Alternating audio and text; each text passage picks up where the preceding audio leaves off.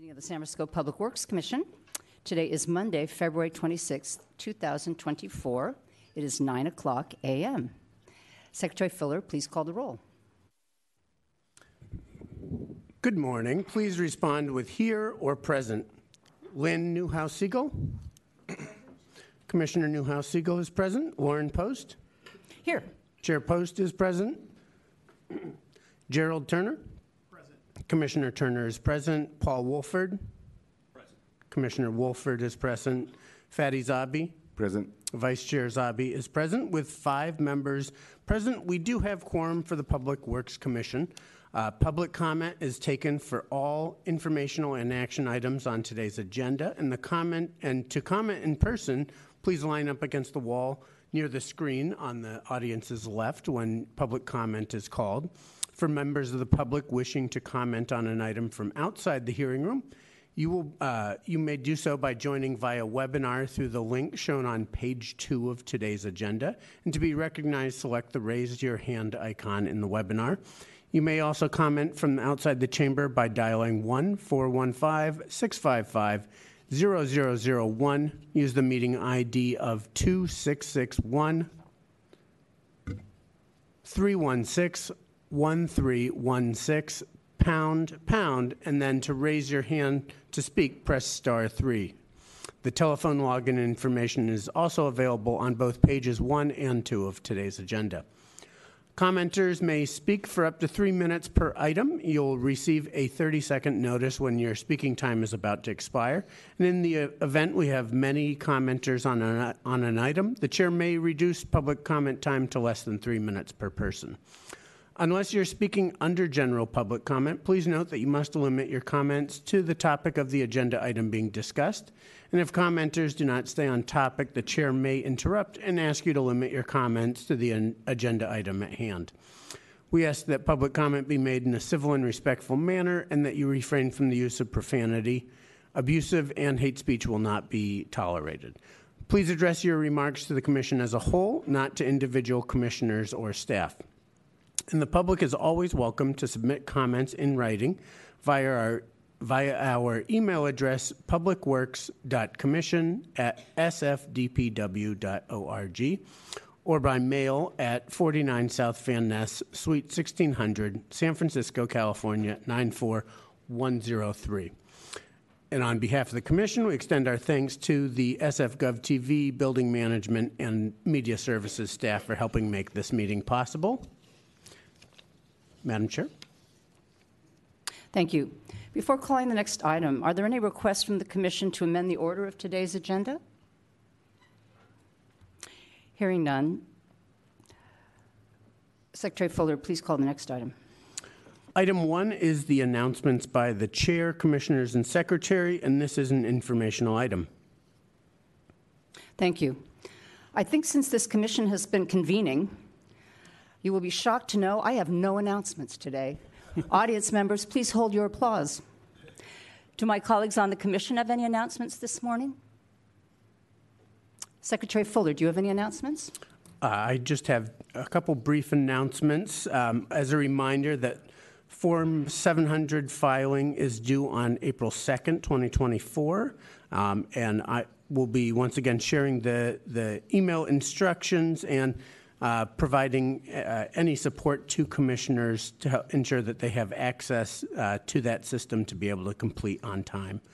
Um, and then uh, another announcement is that um, a new practice of the commission is to get to commissioners the full uh, packet of materials five business days ahead of the regular meeting. That was accomplished this past week. Um, just about. Um, uh, so essentially, the Monday before is what we're working to do so that folks have plenty of time for review. Um, and then the last item is I do have an update on the Sanitation and Streets Commission, um, which they their February 16th meeting was scheduled due to was rescheduled due to lack of quorum, and they will be meeting on March 8th when they'll hear a performance measure report from the Bureau of Urban Forestry and, and also the Racial Equity Action Plan update that this commission heard at our last meeting. And that's the end of my, my announcements. Thank you.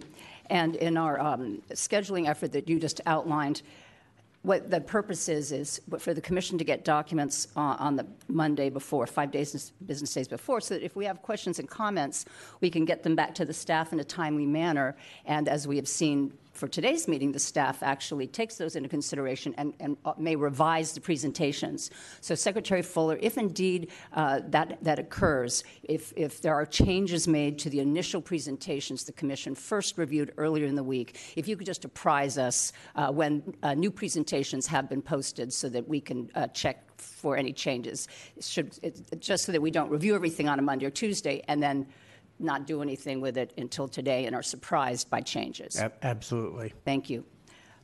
If there are no questions or comments, please open this to public comment. Members of the public who wish to make three minutes of comment on item one, announcements by the chair, commissioners, and secretary may line up against the wall furthest from the chamber door. If commenting from outside the chamber, please press the raise your hand button in the webinar or star three on your phone to be recognized.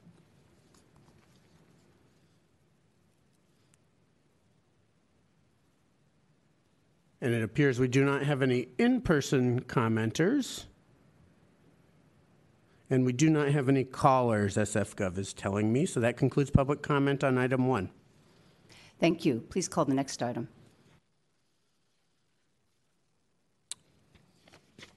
Item two is the director's report and communications, and Public Works Director Carla Short is here to present, and this is an informational item. And I just wanted to note that at our February uh, 12th meeting, uh, the commission had requested the presentation given to the Capital Planning Committee, and that was included uh, on today's agenda as a as a an additional document um, that uh, staff provided for the commission. Thank you, Bob. Uh, good morning, Commissioners. Carla Short. Uh, I hope you all had a good weekend and are ready to roll out a new week. Um, I have a number of topics to touch on this morning. First up is budget. I'm very happy to report that we met last week's deadline to submit our budget plan to the mayor's office. I appreciate all your input and approval, and I want to give a special thanks to the Public Works budget team led by Bruce Robertson, Jennifer Marquez, and Victoria Chan. They really did an amazing job crafting a proposal that minimizes impacts on core services and preserves jobs. As you know, the mayor will make a final decision on what to include in her citywide budget plan, which must be sent to the Board of Supervisors by June 1st. I do not envy the mayor.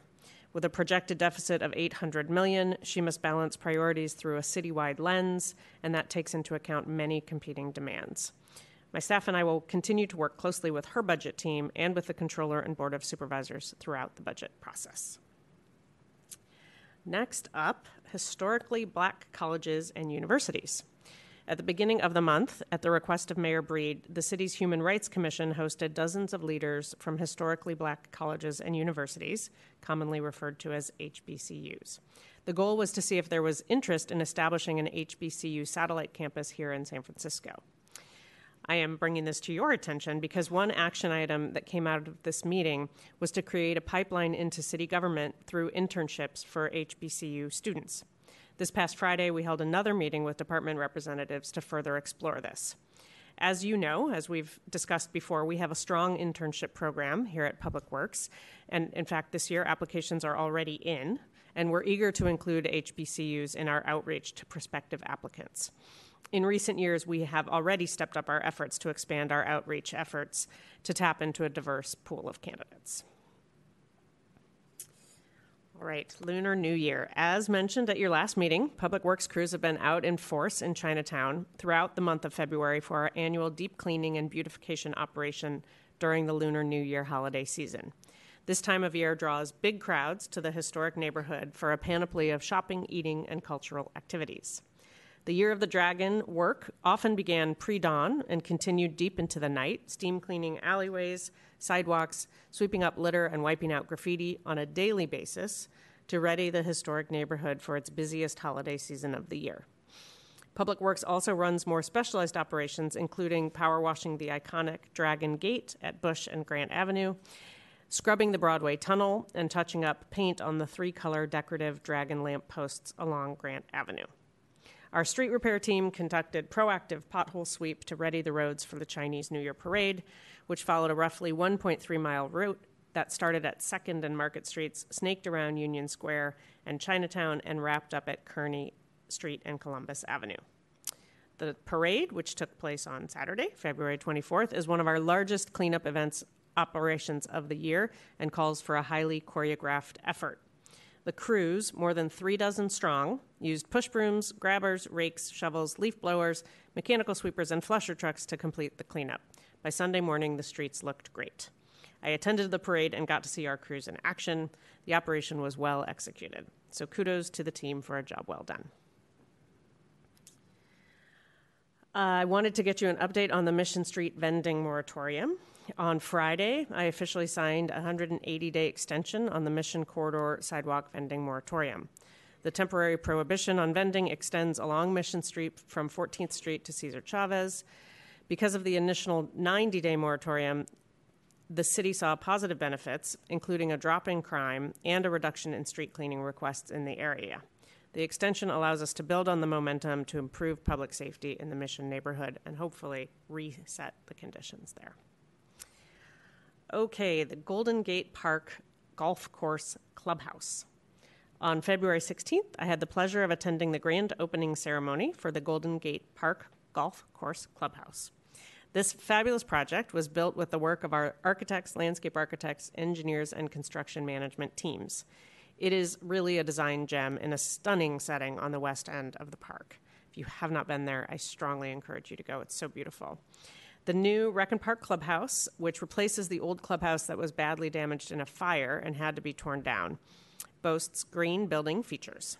The project includes a multifunctional lounge, enhanced public restrooms, a new Golf Pro shop, food and beverage concessions, additional storage space, and an outdoor patio with seating that overlooks a freshly refurbished course. Additional improvements include two accessible parking spaces and an ADA pathway that connects the outdoor patio to the putting greens and driving range. More on the ribbon cutting ceremony and the clubhouse design elements can be found in our upcoming In the Works digital journal, due out Thursday.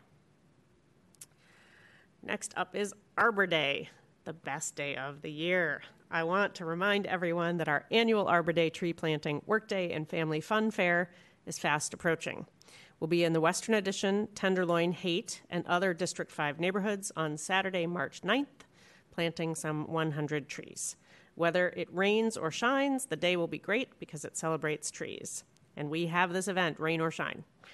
The kickoff event and fair will be held at New Traditions Elementary School, which is located at 2050 Hayes Street. The festivities get underway at 9 a.m., and the fair runs until 1 p.m. So come on out and plant a tree and ride a bucket truck with us if you're able.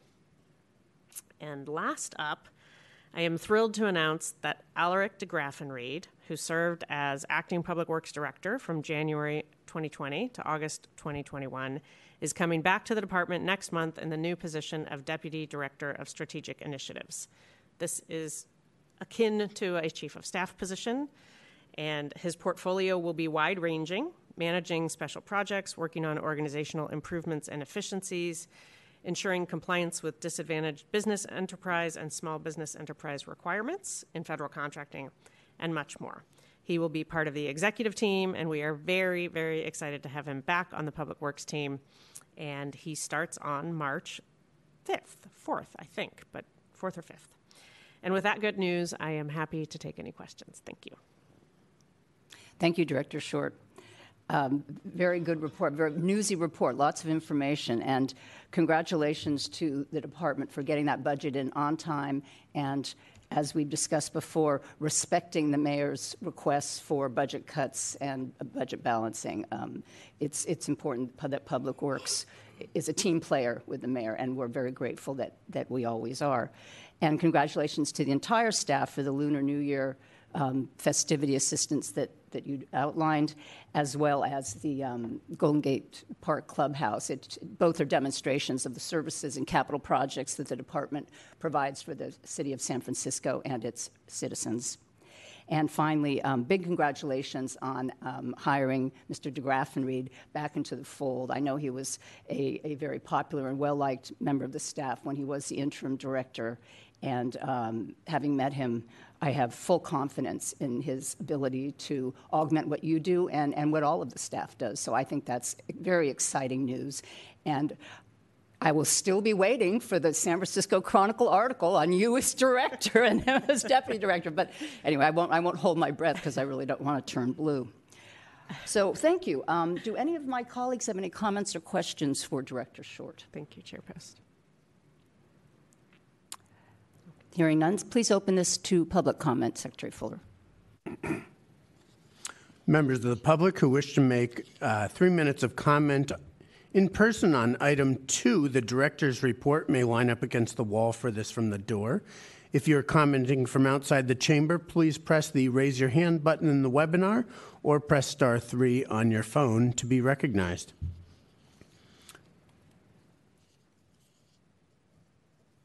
And no one has come forth to speak on this item in person. And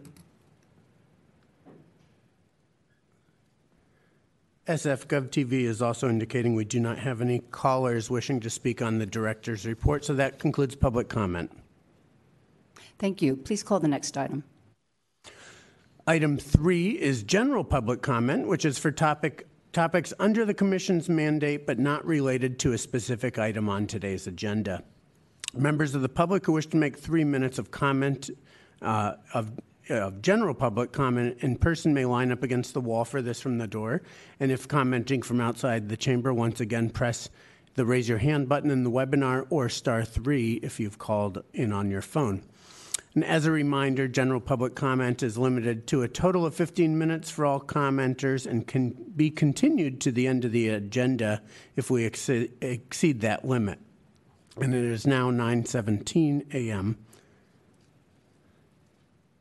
And we do not have any in person speakers for general public comment. And SF TV has also indicated no one has joined to make general public comment uh, over the phone either. So that concludes general public comment. Thank you. Please call the next item today. Item four is the consent calendar of routine matters. It includes the draft minutes from the February 12th, 2024 meeting of the Public Works Commission, one contract modification, and three contract awards. Please note that corrections for clarity have been made in the draft minutes, and these corrections are reflected in the documents posted in the, on the Commission's website. And the consent calendar items can be heard individually upon request by a commissioner, staff, or the public. An adoption of the consent calendar and all resolution, uh, resolutions contained in it is an action item. Uh, before a motion is made, I'm happy to, to hear any corrections from commissioners to the minutes or uh, if there are any questions. Commissioner Newhouse Segal. Yes, I have a change on the minutes. I'm sorry. So getting them to us uh, the Monday before would be very helpful because I wouldn't have to do this at the meeting. So thank you. Uh, So if I'm taking up anybody's time unnecessarily, I apologize. But next, next month, we'll get them on the Monday before our meeting. So um, the, actually, before that would be great, too. The the draft minutes could be available very soon after the, after our regular meeting, and that would be extremely helpful, because then any of us who have anything to, to do to follow up on action items would be helpful. Uh, Okay, so I do have a correction under commissioner requests in the minutes of the February 12th meeting. Um, So I, it's very difficult to follow on the, on the recordings. I- If I want to make a change and check to see exactly what was said, if it matches my notes or my memory, I can do that, but it's, it's not that easy to find in a long meeting. Um, But I don't believe that i- in commissioner requests that I ask for an orderly notice, because I don't really know what an orderly notice means.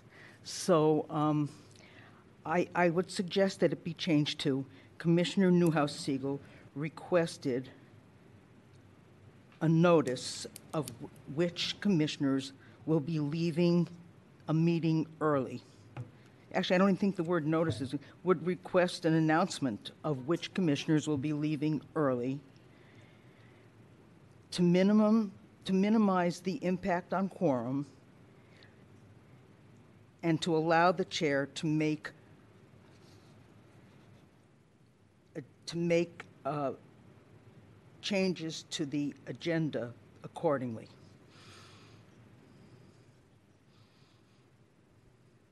Because that was the point. We did not have time to finish what was on the agenda because people were leaving and there was no announcement that they were going to be leaving ahead of time. So we lost the quorum. Well, we didn't because I was stopped at the door, thank you, by our city attorney telling me that we would lose the quorum to the entire meeting. But uh, Commissioner Post was very, uh, very clear that uh, we needed to stay for votes, and there was a vote, and we did do that, but it was not clear that we couldn't leave after the votes were taken. And I, I'm not even sure if, if Chair Post was aware of that. So city attorney did let us know that. And what is the, we ended up continuing anyway, so what's the issue if we lose a quorum? If we lose a quorum, we don't have any action items. So, um, somebody can explain that to me. But, uh, anyway, that's the change in the minutes. Thank you. And it's important for the public to understand this too, that people will be getting up and leaving, and who will be, in case they have comments that they wanted to address to a particular commissioner.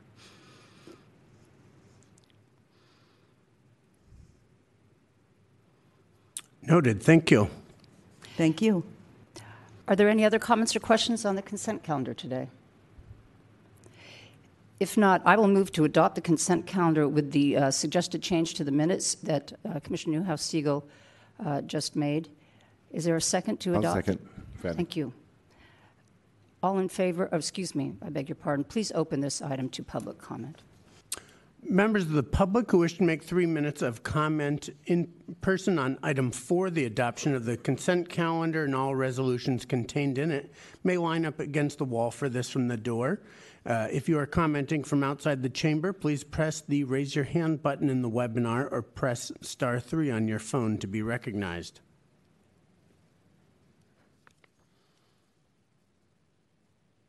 And we do not have any in person commenters. And SFGov TV has just indicated we also do not have any callers. So that concludes public comment on the consent calendar. Thank you. All in favor of adopting the consent calendar and its appropriate resolutions, please say aye or yes. Aye. Aye. The vote is unanimous and the consent calendar is adopted. The resolutions will be posted to the Commission's website. Secretary Fuller, please call the next item on the calendar. Excuse me, on the agenda. Moving to the regular calendar, item five uh, is the City Hall mechanical replacement contract modification. And construction manager Dennis Oates will present this contract modification, and it is an action item. So I'm a cons- construction manager with oh, well, um, Public Works. I've been uh, in construction management here for 22-ish years, or about to be 22 years. Um, I'm told if I press that button there, it will catch up with me. Um, I'm here to request a time extension for City Hall Mechanical Phase 2. And if you feel how nice the air is in here, it is because of this project. Um, we put two heat pumps above, uh, in, in the attic space above here. Um, the project installed a total of 156 or 55 or 56 heat pumps in the building. It's not quite complete yet. Um, stuffed in every possible corner, attic space. Um, it's amazing how many were in here. Um, it is our contractor um, was ACO Engineering. Um, you may have seen them in the building. Most of their work has, like I said, been in attic spaces and mechanical rooms. Um, a couple Saturdays we were in here loading equipment up to the attic space. In fact, I just noticed the skylight we had to remove um, still needs repair. So um, I'm glad I came today. Um, our contractor is ACO Engineering. I said that. And the contract amount was for $7,523,178. It was a one-year contract, 365 days. Um, I am requesting a time extension of 146 days, and that is because six of the most, it depends on who you ask, most important uh, heat pump units in the building, the manufacturer went out of business um, after bid. Um, we had to re-engineer. It's a design bid con- or design build contract, so the um, contractor had to re-engineer. We had to negotiate, find units that would actually fit. The way this isn't, the project was handled was there's ex- existing ductwork, and we had to find units that would fit back in that existing ductwork with minimal um, changes to it. Did make minor changes, but um, minimal. Um, so that took some time to find new units. The new units are actually upgrades from the original specified. Um, so there was a change order for the improved units, but um, I'm have been told that these um, are a much better, more reliable system. Um, the existing heat pumps in here hadn't been changed since the building remodel. Um, the maintenance department was struggling to keep keep keep them alive, basically. Um, computer rooms are being affected. This this room was affected. Um, so, moving on. Here's a map of lovely San Francisco and this wonderful building. We all know where it is. Um, most of this, I think I've told you. Um, the units are located throughout the building. The building will be occupied during construction. Um, I don't think anyone was disrupted very much. Uh, the way it was handled, this, this room has two units, so we only took one unit down while the other one worked, so not miserable in here during construction.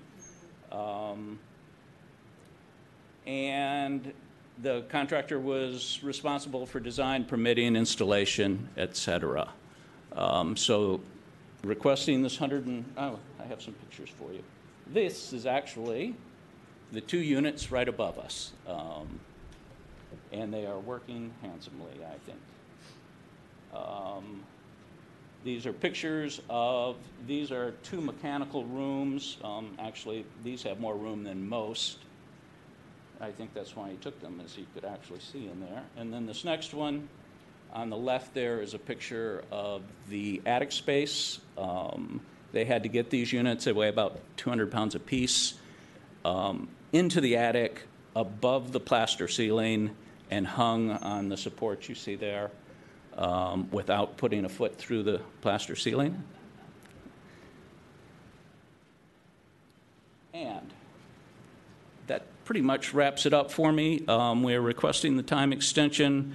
We'll make substantial completion May 1st of 24. Um, it is a compensable time extension to pay the, the contractor for the re-engineering, um, some project management over these 146-ish days, um, a little equipment rental, et cetera. That's all I have. Any questions? Thank you. And we agree, we did feel the pain before you fixed the HVAC system above us, so thank you very much. It is noticeably improved. Yeah. Um, And uh, it's nice to see you. It's nice to meet you for the first time at the commission. I think we forget, we look at City Hall, it's so beautiful from the outside, it's beautiful on the inside, but I bet it is, it, I should say, can be a nightmare to maintain the infrastructure in this very old historic building. So kudos to your team for the good, the good work here. And it sounds like the uh, manufacturer going out of business worked to our advantage because we got better product in the end. I think so. Commissioner Zabi. Uh, Good morning, and thank you for your uh, presentation. Uh, Just a clarification, I noticed that in the summary, there's um, there's a um, proposed modification of $279,000. I'm sorry? Um, The, the compensable time extension should be about $109,000. Oh, oh, so what, Okay, so what's the amount of the 279,000 for? I'm sorry? The, the $279,000. I'm, I'm not sure, I can't see what you're talking about. And I don't know if it was, this was prepared by someone else, so potentially a typo? No worries, loo- looks like uh, Director Short is, is looking for it. But uh, while, while they're, we're looking for this, so my question is, was, was that original manufacturer part of the RFP um, approval?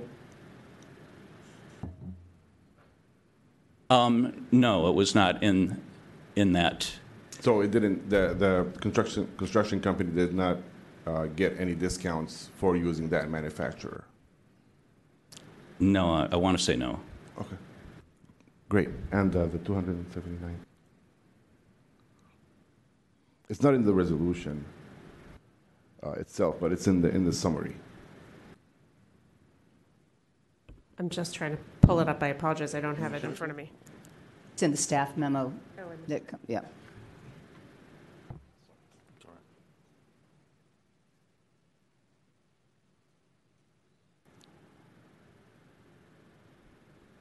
I'm just thinking it, what, what did you say the total should be, Dennis? Um, 149? One, 108, 400, something like that.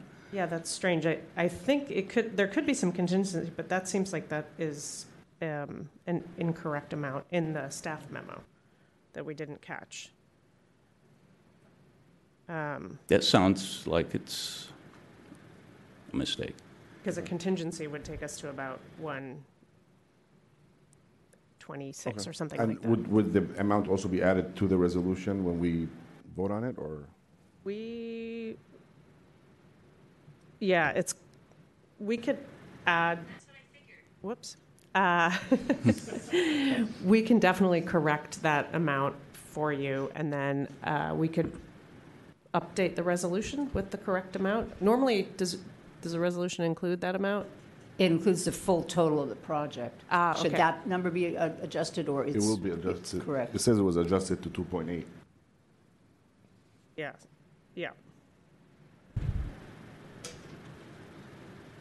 So w- we'll, we will have to correct that. Uh, Can we, So, so my understanding is that the, any changes that are included in this uh, uh, are underneath the 10% contingency that the contract already has value for. So this, the inclusion of that 279, I think, is an error. It's not in the resolution because the commission's not actually approving additional uh, value to the contract. That's already included in the 10% contingency from the original award, if that makes sense.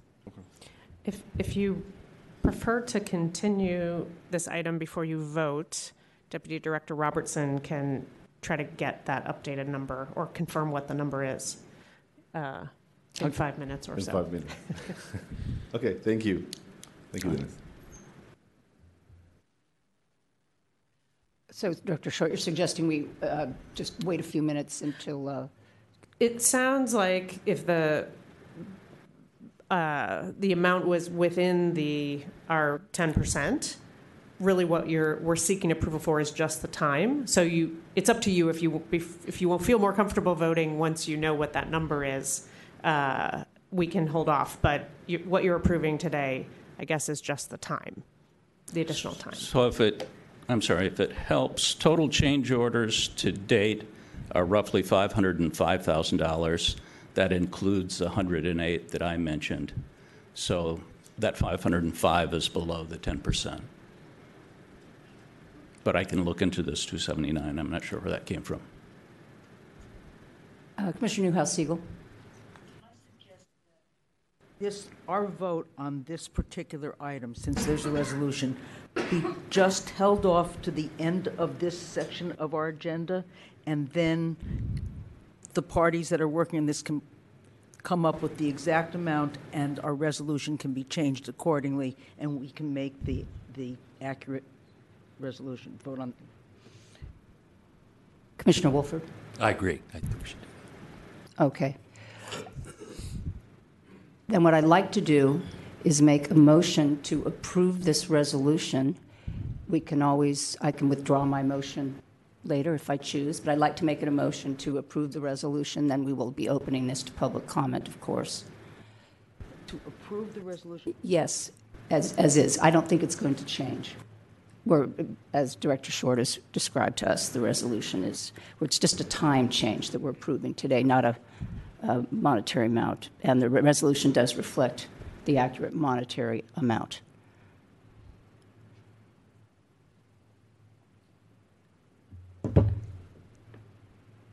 I'm going to look at Deputy Um, Director, the Deputy um, City I'll second.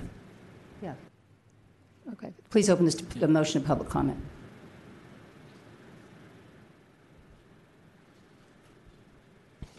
Members of the public who wish to make three minutes of comment on, uh, co- co- three minutes of comment in person on item five, the City Hall mechanical replacement contract modification, may line up against the wall furthest from the door. If, com- uh, if you are commenting from outside the chamber, please press the raise your hand button in the webinar or star three on your touch on your phone to be recognized. And no commenters have come forward in person to speak on this item. And SF Gov TV is indicating we do not have any callers on this item either. So that concludes public comment on this motion. Thank you. Commissioner Newhouse Segal. So um, I'm, I would like uh, a clarification by uh, city attorney on whether we can make the change for- on the resolution on the amount to be accurate, or, can- or, uh, I don't, I'd just like to have an opinion about what is correct at this, because we want to make sure that this all works, so that's all.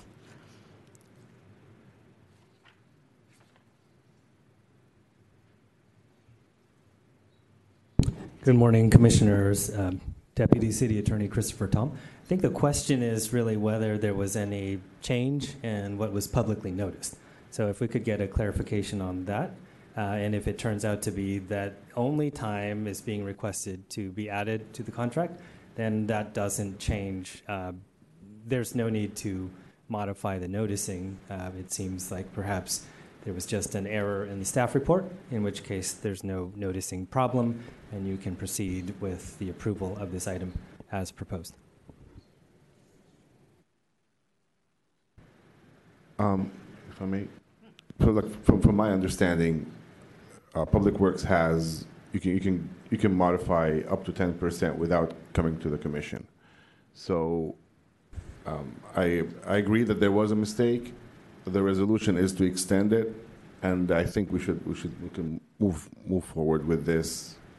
um, Because that, that, any changes in the amounts is, is actually uh, out of our, um, voting, right? Yeah. I mean, my- So, if I may, uh, Deputy Director Robertson is double checking. So, if you want to take your vote, you know, a little bit later in the agenda, we we should be able to just confirm that our understanding is correct. That it's just a time extension and there's no additional um, approval for resources being asked for at this time. I'm happy to do that. I hate to ask Mr. Oates to wait around because I think the next agenda item will be lengthy. I can- I guess I really would, I would like just to dispense with the vote unless the majority really is not comfortable voting for the resolution. So uh, all, uh, why don't we call the roll, please, on this vote? On the motion uh, to, uh, pardon me, to approve the contract modification of the City Hall mechanical replacement, please respond with yes or no. Lynn Newhouse Segal. Yes. Warren Post. Yes. Gerald Turner. Yes. Paul Woolford. Yes. Fatty Zabi. Yes. With five votes in favor, uh, the- it is unanimous uh, result. Thank you again, Mr. Oates, for your presentation today. Thank you very much. Secretary Fuller, please call the next item. Item six is the uh, Public Works Department of Public Works um, collaboration with 311 presentation, and Assistant Superintendent Jonathan Vang will present this report, and he is joined uh, by IT Project Manager Brian Wong from San Francisco 311, and this is an informational item.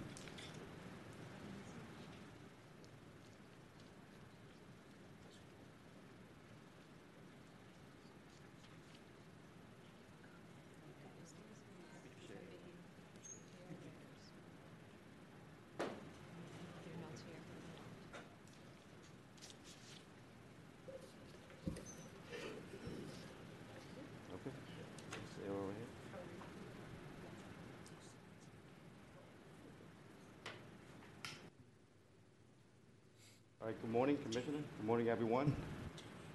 My name is Jonathan Vang. I'm Assistant Superintendent for Public Work Bureau Street Use, uh, Street Cleaning. Uh, today we have a few slides uh, to show, and uh, it's basically hopefully to cover some of the post-chair requests. Uh, I also have uh, Mr. Brian Wong with the IT Project Manager with 311. He's going to start off with some of the, the beginning of the slide. Okay, with that said, Brian? Sure. Good morning, everyone. I'm Brian Wong, IT Project Manager for, for 311. And today we're going to be going over the overview of 311, the general process flow for 311 service requests, and of course, 311 versus Public Works categories, and key factors to our successful collaboration. Uh, here we go. So the first question really is, what is SF311?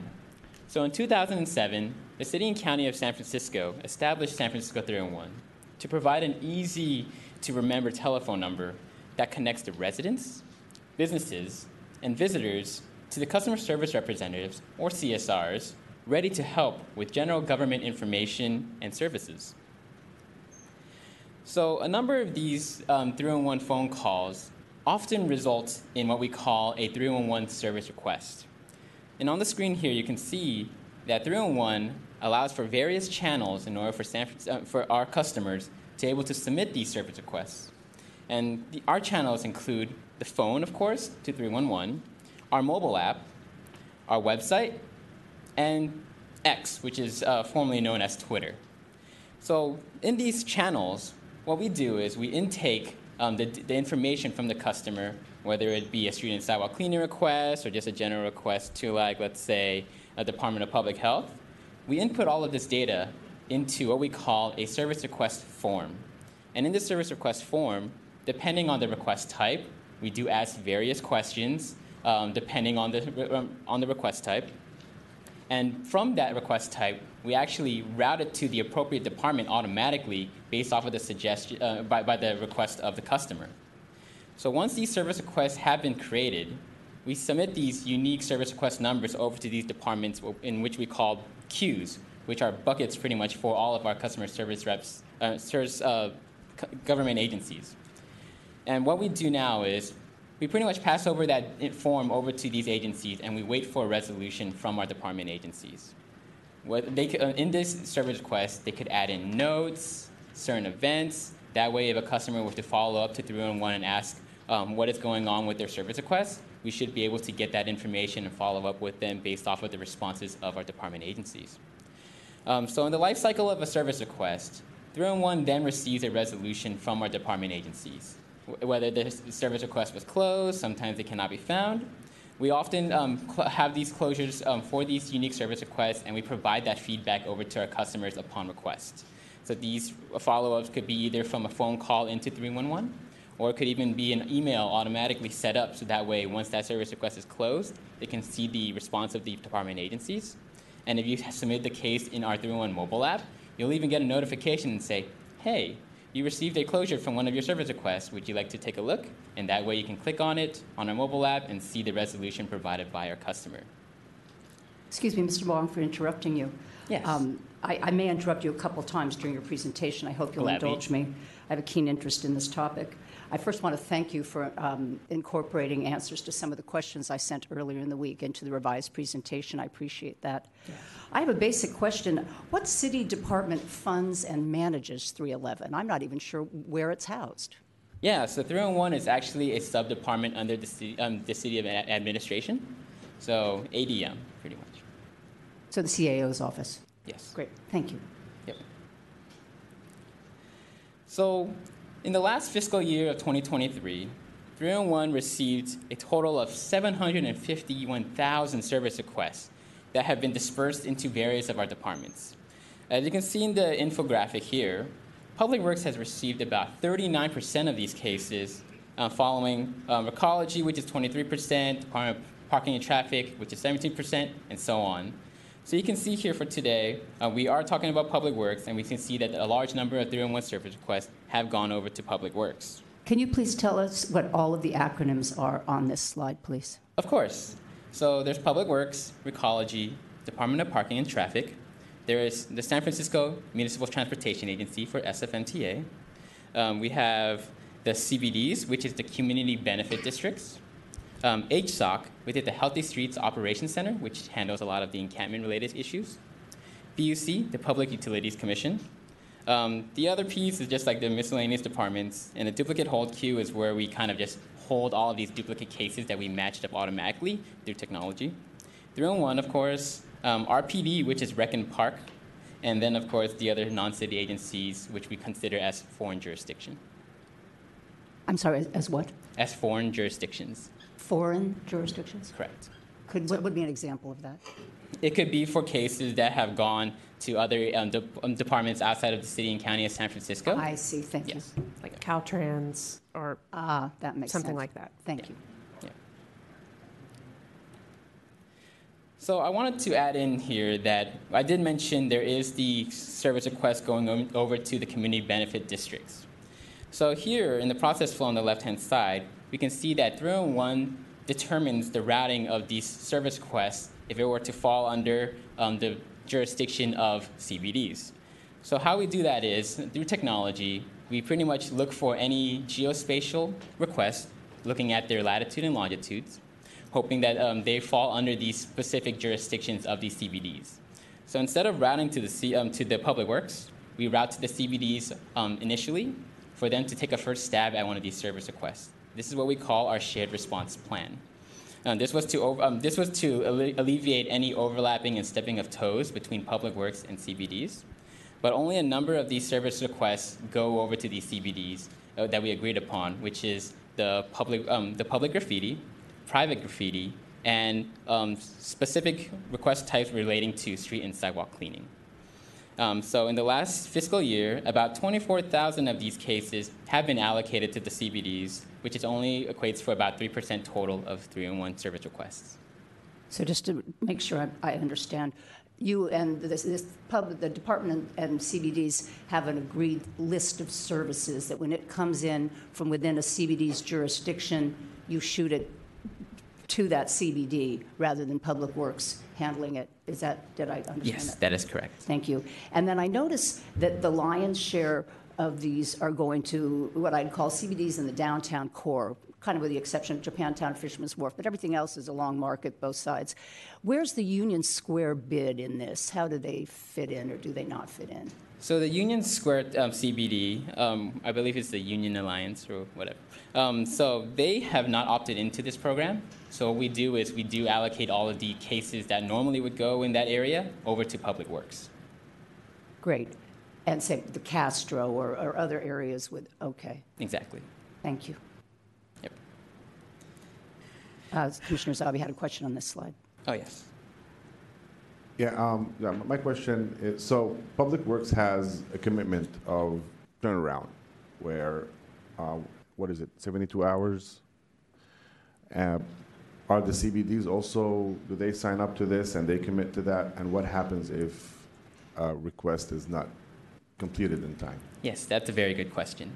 Um, so, in the shared response plan, we have an agreed upon with, uh, agree- agreement with the CBDs that their service level agreements for these service requests are roughly around 24 hours.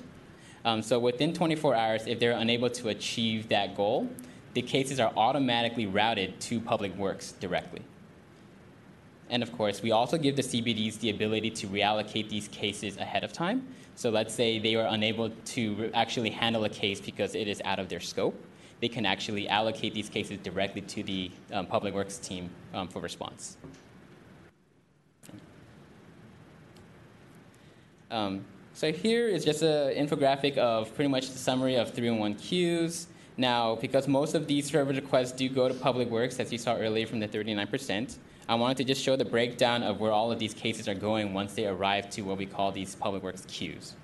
So about 93% of these cases do go to the Department of Public Works operations queue, which is pretty much handling most of these service requests here, and the highest category being street and sidewalk cleaning, graffiti, and tree maintenance. And then the other 6% do go to Public Works um, Bureau of Street Use and Mapping, which consists of mostly sidewalk curb requests and, of course, these general requests that may come in that could fall under the bucket of like report issues and stuff like that. And then, um, yeah, so that's pretty much the breakdown of how all of these service requests go. And now I'm going to pretty much pass it over to my colleague, um, Jonathan Vang. Thank you, Brian. Um, So the slide here, where it's, uh, again, the 311 request, excuse me, the 311 request, while it's transferred to our requests uh, to 311, happen automatically. Approximately every 10 minutes, it goes to our queue. But our radio room staff is actually uh, triage it to the right uh, staff on the field. They check the request, make sure uh, each staff are equipped so they, they know where to send it to on, on a by zone basis. For example, 311 sidewalk request cleaning queue is divided into several categories. Uh, public is shown as the right chart.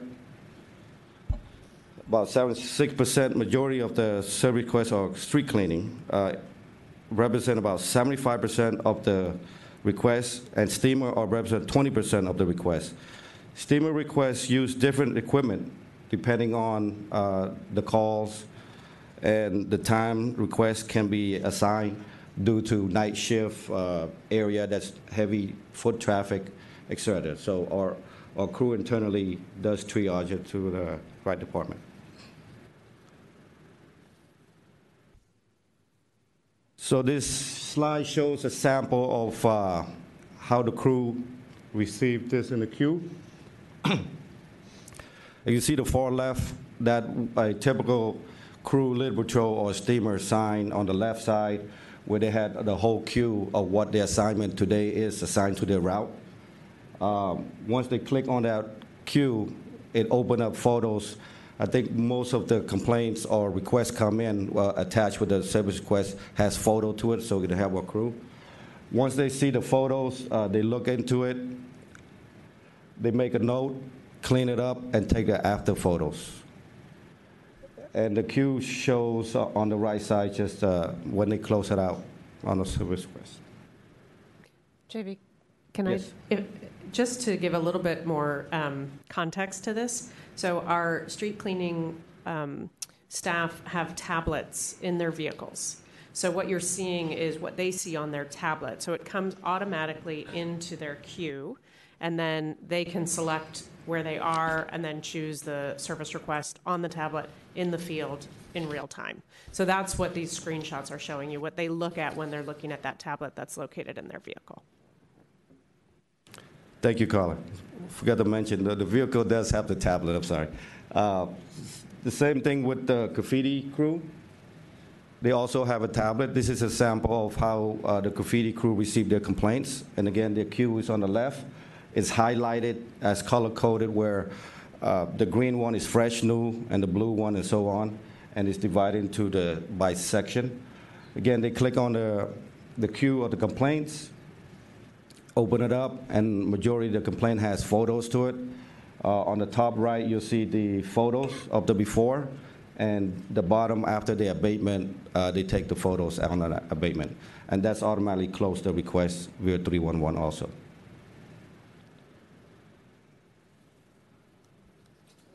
So this chart shows uh, our stats, and we utilize, again, 311 is a very good tool for us to use, where we can use this tool to uh, relocate staff and uh, all, all the equipment that we can use. Again, when we were talking about the SLA, the 48 hours, shows on the bottom right, uh, expansion runs. And again, the chart shows how we doing on the response time and uh, what the complaint rate is on by each district, so we can relocate or allocate the, uh, the staff to a appropriate area. Mr. Vang, I have a number of questions on this slide, please. Sure. In the future, I would like to request that, that uh, information like this, there's a lot of very useful and interesting information. It's too much for one slide. Yes. I would like in the future to request that when we have presentations on any matter, that when you have so much data for us, that you break it up on, on two or three more digestible slides. So thank you. And so I'm, I have some basic questions on this. First of all, um, what is a service level agreement, and who is this agreement between? It's uh, between us, and I think we came up with the service agreement on the type of uh, request itself. Our street cleaning is basically 48 hours to respond. But who are we? Who are we? uh, Who? Are, who's, who's the agreement with? Who are we?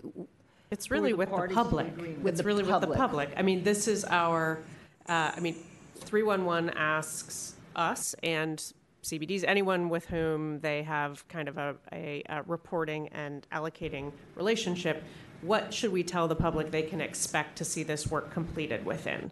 So the agreement is established with 311, but it's really to provide the public with an idea of, you know, when can I expect to see this work completed?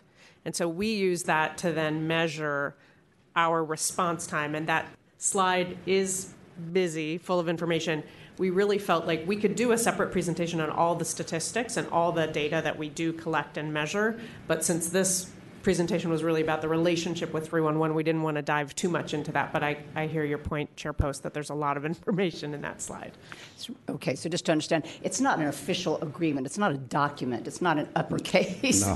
SLA. It's it's a handshake with the public. It's Yeah, and we do Got it. provide, 311 will tell the public the expectation is this should be completed within 48 hours. So while it's, you know, um, there's no SLA police that you could call if we fail to get it done, that's to give them a sense of how long they, you know, when should they call back if they haven't seen action.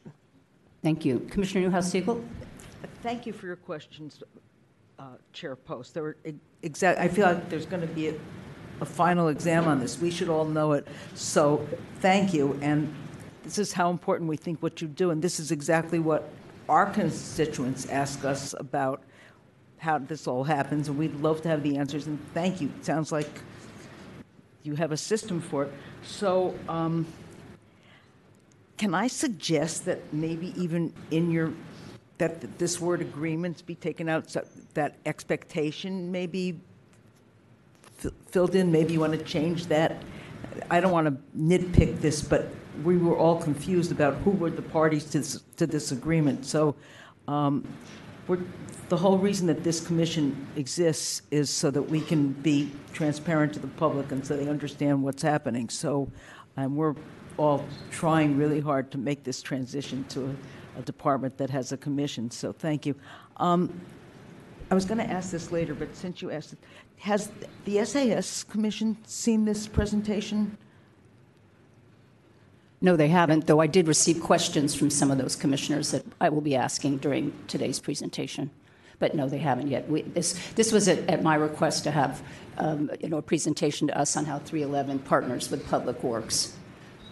Thank you. But, but it's a very good point, and, and perhaps I'll, I'll speak to um, Chair Hartwig Schulman, and perhaps you'll, you will come back for the show for them. So, good. I, I will note, though, that SAS Commission has received presentations on our uh, service level agreements, how we do when we're tracking. So they got our performance measures for the street cleaning. So not the presentation specifically about our relationship with 311, but some of the questions you have about that one slide, yes, they have had a presentation on that. And you'll let us know when, when our exam is coming, right? yes. Commissioner Zabi. And, um, thank you for the, I mean, um, I, I like the, the presentation. And I have my question about um, the, th- the, um, the slide with the 311 website. I like the fact that it actually shows the expected response time. This is slide that's- 11. That's not on Can the we app. pull that up, it? Secretary Fuller, slide 11, please? Excuse me, Commissioner Zawi.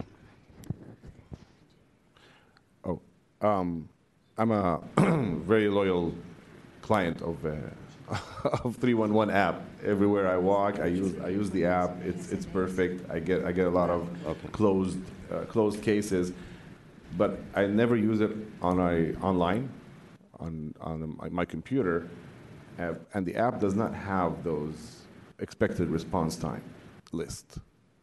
Uh, is there any way maybe you can add we, we can add that to the app itself or to to the request itself maybe towards the end when you click submit it would tell you this is how long we're, our commitment is Yeah, no, we're always open to feedback when it comes to our Through One mobile app, and we do have the ability on our mobile app for our customers to provide this feedback.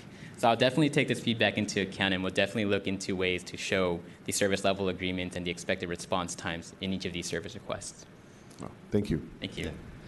On that same topic, please, how are the expected response times determined? Where did this list come from, in other words? This, this is from our stats uh, between 311 and response time. So when we close out the request, it does have a closing date. So you have a request where the call come in and when it's closed, where it's completed. Right. Yeah. These are expected response time. And What I'm getting at is, as a citizen, I'm not happy with some of these response times. For instance, human animal waste, 12 to 24 hours, to me sounds too long. So maybe the bigger question is, how can our, the department improve its response times to 311 requests?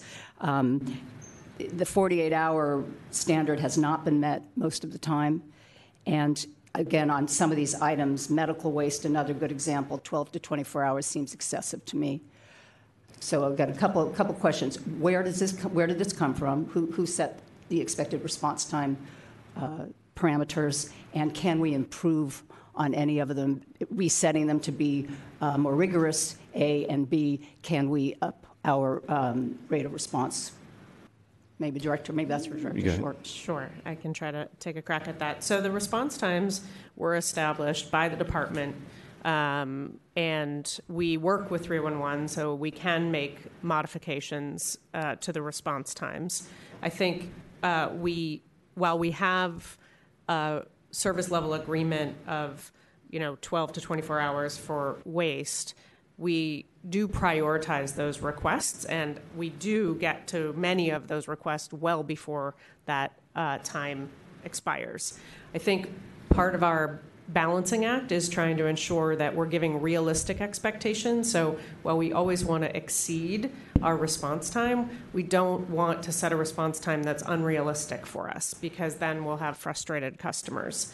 Um, so I think one of the other things that we are balancing, 311 is a very useful tool, but it is not a perfect tool because it relies on someone notifying us, and we don't want to neglect parts of the city where people may not have the time to notify us or may not have the resources. You know, they may not have a smartphone that they can use.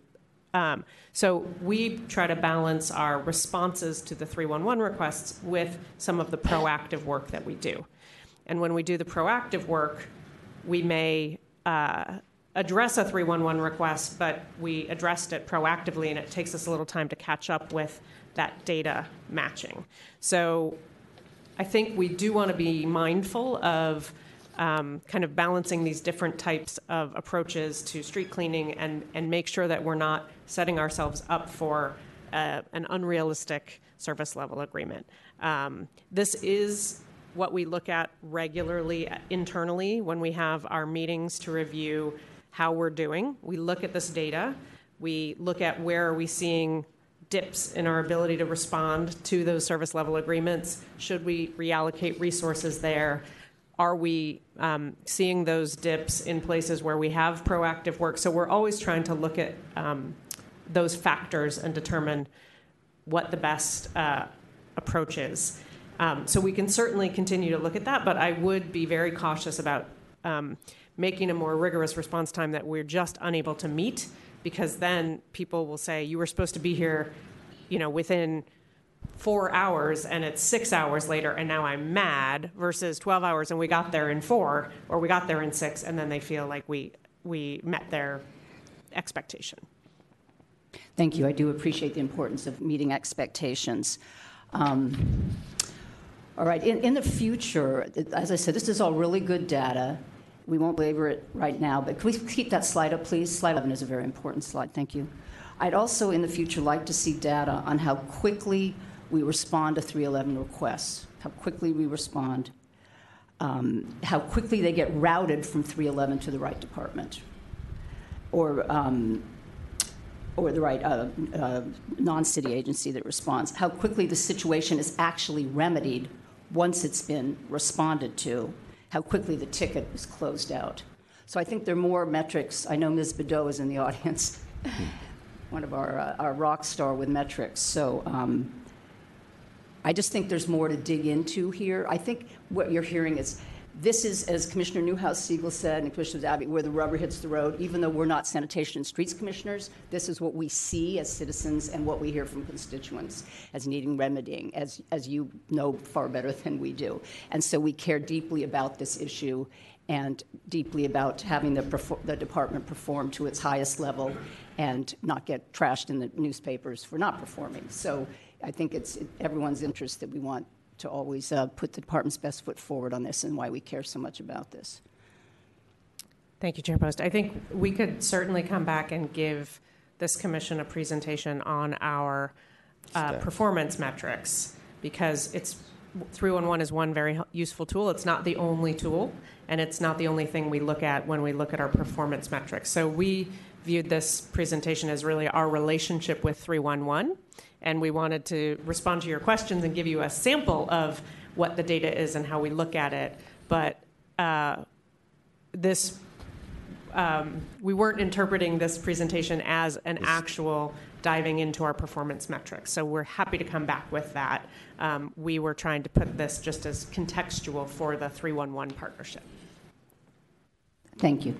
Uh, Commissioner Newhouse Segal, did you? Yeah, this is just I, I think this is fabulous and fascinating, and um, I would like to see not our commission, but perhaps uh, uh, Director Short, you could uh, discuss this with the Streets and Sanitation uh, Commission. I think that for them to have a noticed meeting that is, of course, all of our meetings are, and theirs are open to the public, but where they know that this is, is the subject, and they could see this maybe broken down so that each slide is not so dense, but so that they could see what, and I think your comment about saying what the time, the response time is, for instance, it's important to keep it realistic and so that people know what their expectations should be and what is realistic. But this is this is great. The public should know this, and I don't think that they realize the way that it's noticed. It's just the way that we operate on our on our agenda that this is going to be this into what, how people really live and work and traverse San Francisco. So um, I'd like to see Streets and Sanitation delve into this more and uh, make it available to the, the public uh, in a very uh, transparent way and uh, so that people expectations are important. They won't complain if their expectations are realistic and they know what to expect. So hopefully they won't complain. okay, thank you. Commissioner Zabi. Yeah, and um, another question about about the expected response time. I I can see on the list four business hours and four hours. Like there's. A, can you just clarify the difference between what the business hours and the regular hours are? Um, I'm sorry, the business hour? So, uh, I'll give you an example. Um, overflowing public garbage can, two hours. Uh, transit shelter platform, oh no, sorry, uh, electronic appliance for business hours. Mm-hmm. Yeah, again, those are also based from the, the location and the priority, uh, the safety part of it too. Uh, I think for four hours uh, is a minimum of response time uh, for the city can. Um, I think, oh, I, I know the answer. I just wanted the public to understand the difference between the business hours and regular hours. So, um, if there's electronic appliance on the street and it's a Saturday, Weekend. that's not going to be. Yeah. Right. So a number of these service requests and the expected response times, they route based off of the request type selected. And some of these items, like electronics and appliances, for example, they actually route over to Recology. And Recology does have a business agreement where they kind of respond to these for service requests within these set amount of business hours. Now, when it comes to business hours versus hours versus regular hours, is that there could be times where in the evening, like overnight shifts, where the, it's not necessarily business hours anymore. It may take a few more, you know, hours to get a response to, but other than that, most of the time these uh, fall within the range of these uh, respective hours. Thank you. Thank you. Thank you. If there are no more questions on slide 11, please continue. All right. Thank you. It's uh, like Director Short said, uh, the presentation here is more as a collaboration between us and Public Work. We'll be happy to show more details on, on some of the stats presentation in the future. Some of the key factor uh, that we establish here is with 311, uh, communication with the public pertaining to requests, expecting service, compliment, dispute, a project, initiative, and street. The technologies that we have, uh, the data can send to our staff, like I said, via tablet. And uh, the, with technology, uh, our staff is always in the training mode. As we update our program or database, we'll, we'll get the training going and uh, ensure the appropriate triage from 311 to the right jurisdiction as far as the park and rec, uh, Caltran, et, et cetera. Uh, prevent escalating through regular meetings and communication. We do have a regular meeting with 311 uh, with some of these uh, cases where it's hard, it's because bouncing back and forth, so we have a regular meeting to see who can take care of what and a direct contact with the supervisor. Um, effective problem solving, and, and that's the, the goal. We want to respond as soon as we can, and sometimes we share information with 311.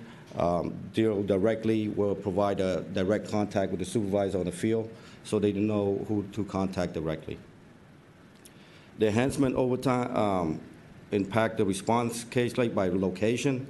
Uh, Sometime, depending how the residents submit the request, it come, the location might not be accurate, or a intersection that can be a little bit confusing. Of course, photo is very helpful for our, our staff to look at and then close it out. Uh, the duplication is always a challenge. Um, we're working really well with 311 to close out or close some of these duplication. We keep coming in, and sometimes it's not closed right and, and all that. Any question on this slide? The challenge, uh, the challenge is uh, again the technology challenge is always uh, go ongoing. We always have a training, a biweekly training with the staff. Uh, make sure they document everything that they do. Um, we always find way to find work, do work a little easier than uh, and more efficient. We also explore way to capture some of these items that's captured on 311 but not a proactive what we do. For example, sometimes you have a little patrol roll through the street and it's not respond to complaints but proactively cleaning a bus stop, brush up, or pick up bag. That's not, it's not recording on our stats. So we're working on trying to capture that stats itself. Um, addition to 301 database on our data resource, we review and performance. We are interested in addressing need. Community don't regular notice that. So we attend community meetings and get their input how we can respond to that. So uh, sometimes residents don't like to use the 311 app or call in, and we do this uh, community meeting so they can give us some of this input how we can improve. Also, the proactively done, like I said, that's not captured, and we would like to capture that when we show the next presentation to see some uh, most of the work that we do that's not shown on there. Commissioner Lucille, did you have a question on this bullet, the keeping up with technology I, point? I do have a question to, uh, to Mr. uh, Wang. yes, Vivek. Wing, excuse me. Uh, What, I'd like to know, I'm looking up through our, our materials, what your title is and uh, just, you know, who, who you are, how you fit into this. Myself, Yes. I'm an operation manager. I oversee field operation, um, where we looked at the the requests, who we sent it to. Um, are you referring to the slide? I'd like to know, are, do you, are you a DPW? You're with Yes, our operations department? Yes, ma'am. Okay, thank you. Sorry. Yes. Uh, again, the, the proactive work, uh, where we're really working on that to get the information on there. Uh, the duplication of, Ms. Short, do you I'm sorry. want to talk about the baseline? I have a question on the second bullet. Okay. where I didn't know if you were going to go through them or not. Should should I Yes, proceed? or- please. Oh, oh, okay. Or would you like to? no, go ahead. Another Okay, great. question. This may be for Director Short. Um, So I just want to clarify that 311 is integrated into our street services program citywide, right? Yes. Yes, okay, good. And I presume you feel it's high value. Has this been an improvement in the way San Francisco receives public services, in your opinion? Uh, yes, I do think it's it is a very useful tool, um, and it helps us very efficiently measure our responses. Um, but I, as I mentioned earlier, it's it's one tool, and we want to look at making sure that we are not um, exclusively relying on th- people calling us or using the app to notify us, um, because as I said, that that may result in you know disparities throughout the city um, based on who has the time and energy or the who's out and about um, to notify us. And so we're always working on trying to improve, work with 311 and the CAO's office to improve it and improve our integration with it. Is that a fair statement? Yes, that's fair sta- Great, statement. thank, thank you. Uh, I have a question. How do, how do we prevent what I would call squeaky wheel neighborhoods who might use 311 a lot from pulling off resources that uh, should be going to other neighborhoods that, that may not use 311 very much? How do we, how do we manage that? Yeah, so I think that's that's kind of one of our uh, fundamental challenges. We look at trying to make sure that we are also um, uh, identifying areas throughout the city ourselves based on our crew's experience and doing more proactive work. So running certain routes in, in different communities, regardless of how many calls we're getting, um, if we know that there are hot spots for litter or illegal dumping. We may not get as many calls, but we see it out there every day, so we try to have that proactive work. And then how we capture that so that it's reflected in all of the work that we're doing is um, what we're working on, making it much easier for our staff in the field to essentially create what's called a field initiated service order. So it's they sort of create their own service request because wow, this whole block had litter. You know, I create a service request and then capture what was done, and then it'll be reflected in our performance measures. So we're working. Um, that is through our own system, not directly through 311, but we're working to make that much more um, easy and efficient to do so that it doesn't take a lot of time for them to do that in the field because we have to balance capturing the data with doing the work. And do you feel that, that, that the department has sufficient um, input in helping to improve the 311 system itself with the CAO's office, since we are the heaviest user of it among city departments? I mean, I, I think we've had a very productive working relationship with 311. We meet regularly with them, as, as uh, Assistant Superintendent Vang said. And as Brian noted, they're, they're very responsive to making adjustments um, if we have suggestions. Uh, they're very good about also flagging, you know, this, we noticed this is still open. Why is this still open? And then we have to try to diagnose. And oftentimes it's a, it's a duplicate for something else, so it could have been closed. Um, but occasionally, you know, something drops through the cracks. Did we get it? Did we not get it? Why is it still open? So I think it's it's been a, a very productive working relationship. Good, thank you. That concludes my questions on this bullet. I will have some on the next one. Commissioner Turner. And I apologize if we, you know, are going out of order on the bullets, but I have a question on jurisdiction. And I, I see many of our CBD partners in the world and the audience today. So um, I think maybe this will be helpful. Uh, so often um, I'm in my neighborhood. I think we all have these things that happen in our neighborhood: Caltrans, a, a bridge, or something, a jurisdiction that.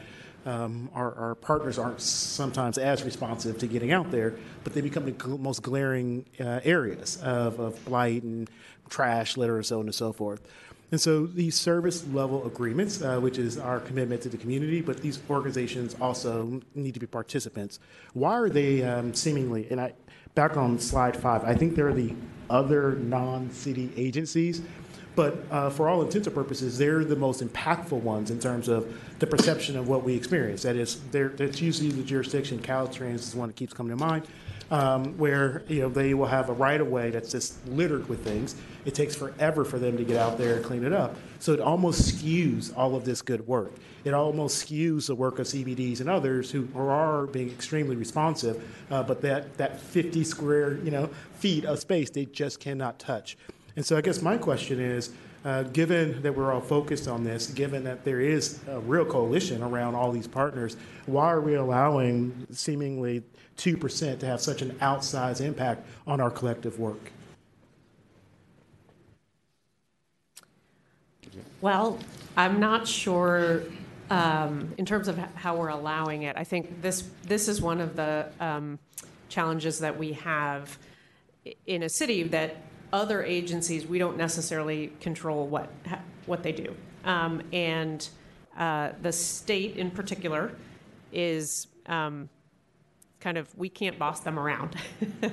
There's kind of a hierarchy of um, uh, hierarchy, and the state is not beholden to the city to meet our service level agreements, for example.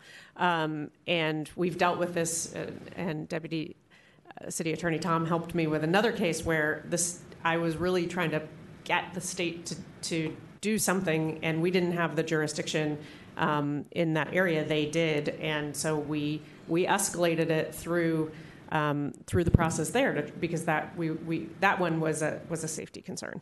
Um, so I think the best thing that we can do is we try to develop strong working relationships with our partners in these agencies, and certainly um, with Caltrans, Public Works will often do joint cleanup efforts. If there's a, an area that really needs support, um, we'll work with Caltrans to try to get that cleaned up so that we can have that impact. But it is challenging when we don't have jurisdiction over things um, to hold other folks accountable if, if, if they're not within our, um, area, our zone of influence. Yeah, and I, I just my, my I guess my last point, and it has to do I guess with balancing. Um, you know, I'd like to see I guess more um, 311 public campaigns, getting more people to utilize the app and others. Um, but I do think you just fundamentally going to still have skewed data uh, because there are these areas in the city where I think about up and down the Embarcadero uh, in particular, and there's one, two, three, four CBDs who could touch but can't touch anything, um, including ourselves. And so I, I, just think it's an interesting problem to have, um, and more importantly, I, it's unfortunate. I think it's always going to skew your data because you can't control that very big um, public aspect of your work. Commissioner Zabi. Director Short. So again, I I use I use 311 app a lot. is how how much access does Public Works have to all to the reports of 311, and how often um, is it how often is it helpful to uh, change our process of proactive rather than reactive? Like for example, has has it, was there any um, occasions where you saw a report and you saw a trend, and Public Works started a new a new uh, priority? Yes, thank you, Commissioner Zabi. Uh, great question. That um, so we have access to the data basically almost immediately because most of the requests, as they come in to 311, all electronically get transmitted directly to our tablets. Uh, we use auto triage functions to do that. So if it's clearly identified um, as street cleaning request, has a photo, uh, litter, it goes directly to the queue. and so it's almost instantaneous that the moment it gets entered into the app that it shows up on our on our queue, and that they they refresh. I, I think every 10 minutes, so it's pretty consistently coming coming in. Um, and then we have access to all of that information because then it's also held within our own system. And that's actually what our performance team uses to look at when so our when we close it in our system it then routes it directly back to 311 as well. So they will see that and we're working ideally seamlessly. Now we technology comes with challenges and so we have had times where one system or the other you know had a had an issue and then we might have a bunch of cases kind of stack up that we weren't seeing in real time. But that's fairly rare and we troubleshoot with the team, whether it's on our side or 311 side, to get that resolved very quickly. Um, and to your second question, yes, this is this is the value of using our our data to try to drive our operations. And um, so our performance team looks at this. Uh, data we look at where we have a lot of requests or a lot of challenges and then we look at what what can we do so we've developed a number. I'll, I'll, use our pit stop program, which is one of our flagship programs. I think that was a direct result of requests for for steamer requests for waste on sidewalks, and we thought, well, how can we try to address this? And we created the pit stop program, which is creating publicly accessible toilets that are safe. That we targeted based on where we had the highest incidence of requests for waste for steam cleaning. So that's one way that we use that data to come up with a proactive program to really try to address it. And we did see a decline in steamer requests in the areas where we've opened our pit stops. So um, that's one example that I'll use. Another example would be we uh, greatly increased the amount of um, basically uh, block cleaners in the Tenderloin as a result of that community has a lot of need, and frankly, we could probably double the amount of people that we have out there, and, and we would still have challenges. But um, you know, that was looking at the number of requests we were getting for just that one part of our zone, um, and so we increased the proactive work that we're doing. We have teams of people who are out there just with their rolling trash cans, just cleaning the same few blocks all day long because there's a high need. So we are trying to use that data um, to both reallocate resources that we have within our existing programs and then also come up with new approaches to, um, to try to address the, the concerns that we identify. Good job. Thank, Thank you. you. for teeing that up for me. Thank you. And my next question for uh, Mr. Wong. Um, Brian? Brian? Thank you. So, um, with um, so I'm again, I use I use it on my app. I don't use it online. Now, when when someone it's not it doesn't happen on on the app, but if someone submits a request online, and it tells them, okay, now it's in the queue, it's an open case. Does it actually tell the public who is it going to be routed to? Currently, it does not tell who is it currently being routed to because we like to call the city just the city as a whole. Um, so the status would just stay as open until closed by the department agency. You can do a follow up call to 3311 and provide them with the service request number since that is the unique number there. And you can ask where is it currently lying in, as well as what is any additional notes or statuses updates provided by the department agency. Okay, Thank you. You're I'm pleased to hear you use the app a lot, Commissioner Zabi. Does this mean North Beach is one of my squeaky wheel neighborhoods? I'm teasing. No, no, you. it, it doesn't. But also, there's uh, one feedback. Uh, it won't let me submit unless it's anonymous. Now, currently, so I There's a- couldn't. I couldn't put my. So you can't. You, you can't catch me. That's good. Thank you. If we could go back, please, to uh, slide 13. Thank you. I have a question about baseline services. What are the city's baseline services that are required to be provided by uh, Public Works, and are they the same for every neighborhood in the city? I guess uh, we'll turn that over to Ms. I'll take this one. Yeah. It is a it's a complicated question, um, it, and it is not it is not um, consistent. So when uh, CBD is established, the city um, provides our baseline level of service. What are we currently doing um, consistently in that area? And um, so we, depending on where, you know, you, we would have to look at each individual um, CBD area to tell you exactly what the baselines are. But I'll, I can give you some Uh, examples. Can I, can- I'm sorry, I'm Sure. sure, to interrupt you. Is there, does the city of San Francisco have a document, a law, that says, we will provide these services to the citizens of San Francisco? Is there sort of a baseline service document, if you will? So you're saying no. So it's sort of like the SLAs. It's just a kind of a, a promise. It- Well, so there is a document that, w- for each CBD.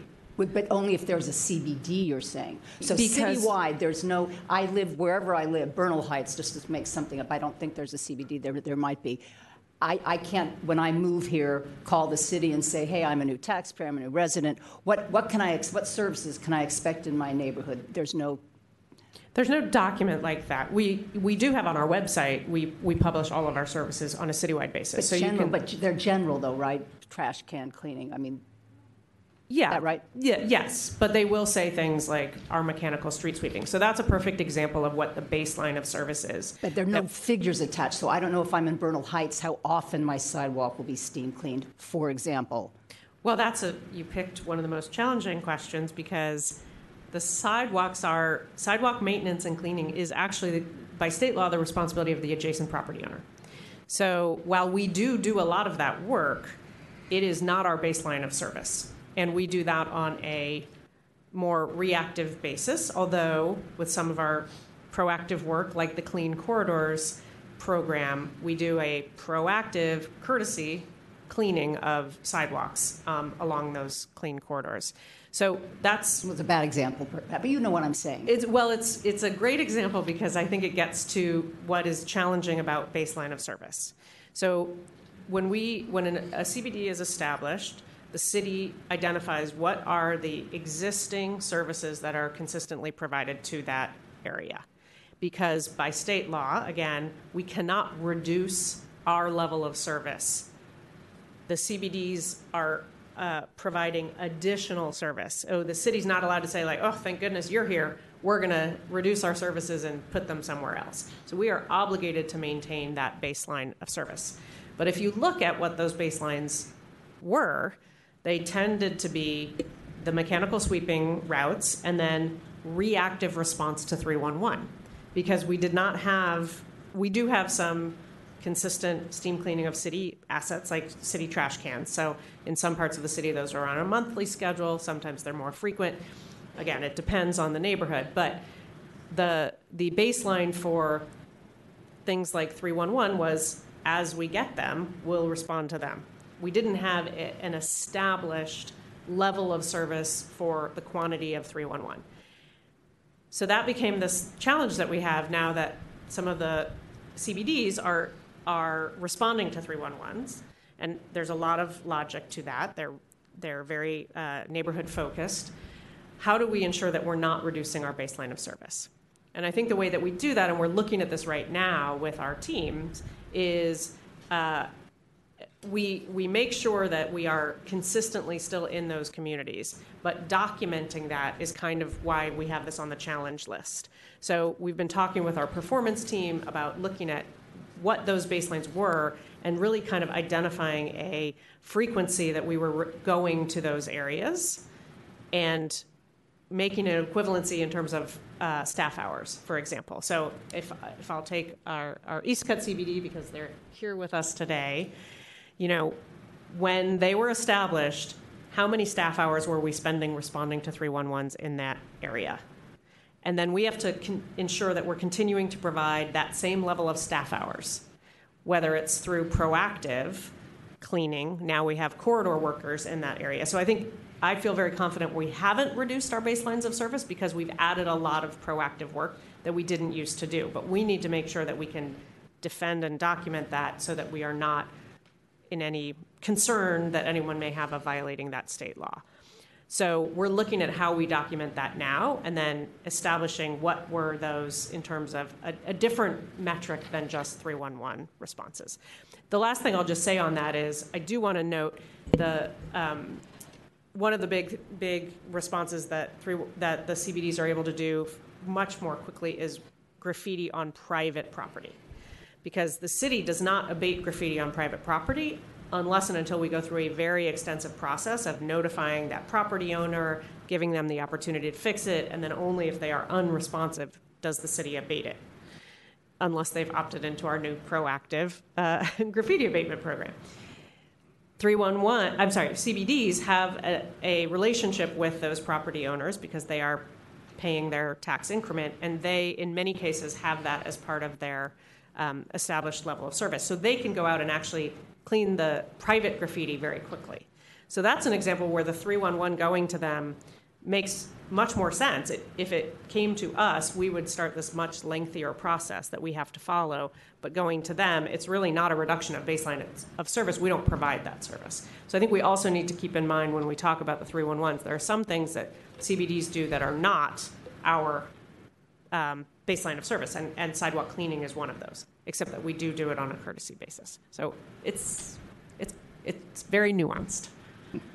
or loosey goosey, depending on what adjective you want to use. I guess a couple things, and one will be for another day. I won't belabor it here. I'm a little surprised and happy that there aren't there isn't aren't formal baseline city services in San Francisco. What I can expect, no matter where I live from the city, because it sounds like you scored if you live in a CBD, because you'll get Public Works's baseline services, whatever they are, plus you're going to get CBD services on top. But that's not, that's not right. That's not right for neighborhoods that don't have CBDs. And I guess, second, it just it, i would think this would make it hard for not just the department but the community benefit districts to measure their own metrics on how they're doing because if they're really only supplementing what the city provides how do they report to their assessed property owners that, that they're upholding that obligation? How do they tell their assessed property owners they're not doing the city's jobs for them? So I understand you know, this is still being improved, and I'm really grateful that the dialogue is robust between the department and CBDs, but um, it's definitely not a perfect system, far from it. And um, I guess, uh, are, are, there, are there any other non city agencies that supplement what we call baseline services besides community benefit districts in San Francisco? Or are we just really talking about CBDs or bids? No. I think uh, there are uh, green, there is a green benefit district. Um, and so I do, again, I do want to emphasize that there's not a standard uh, document that says in this neighborhood you get this benefit at this time. But we do have information on what the baselines of service are at the neighborhood level in terms of street sweeping and other things as well on our website.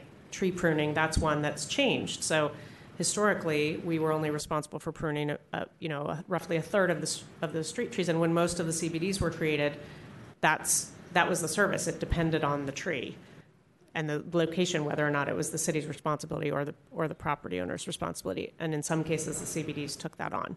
So I think what's new, and I do want to make this point, until recently, the CBDs were not using, they were not responding to 311 requests. So that still was the baseline of what the city provided.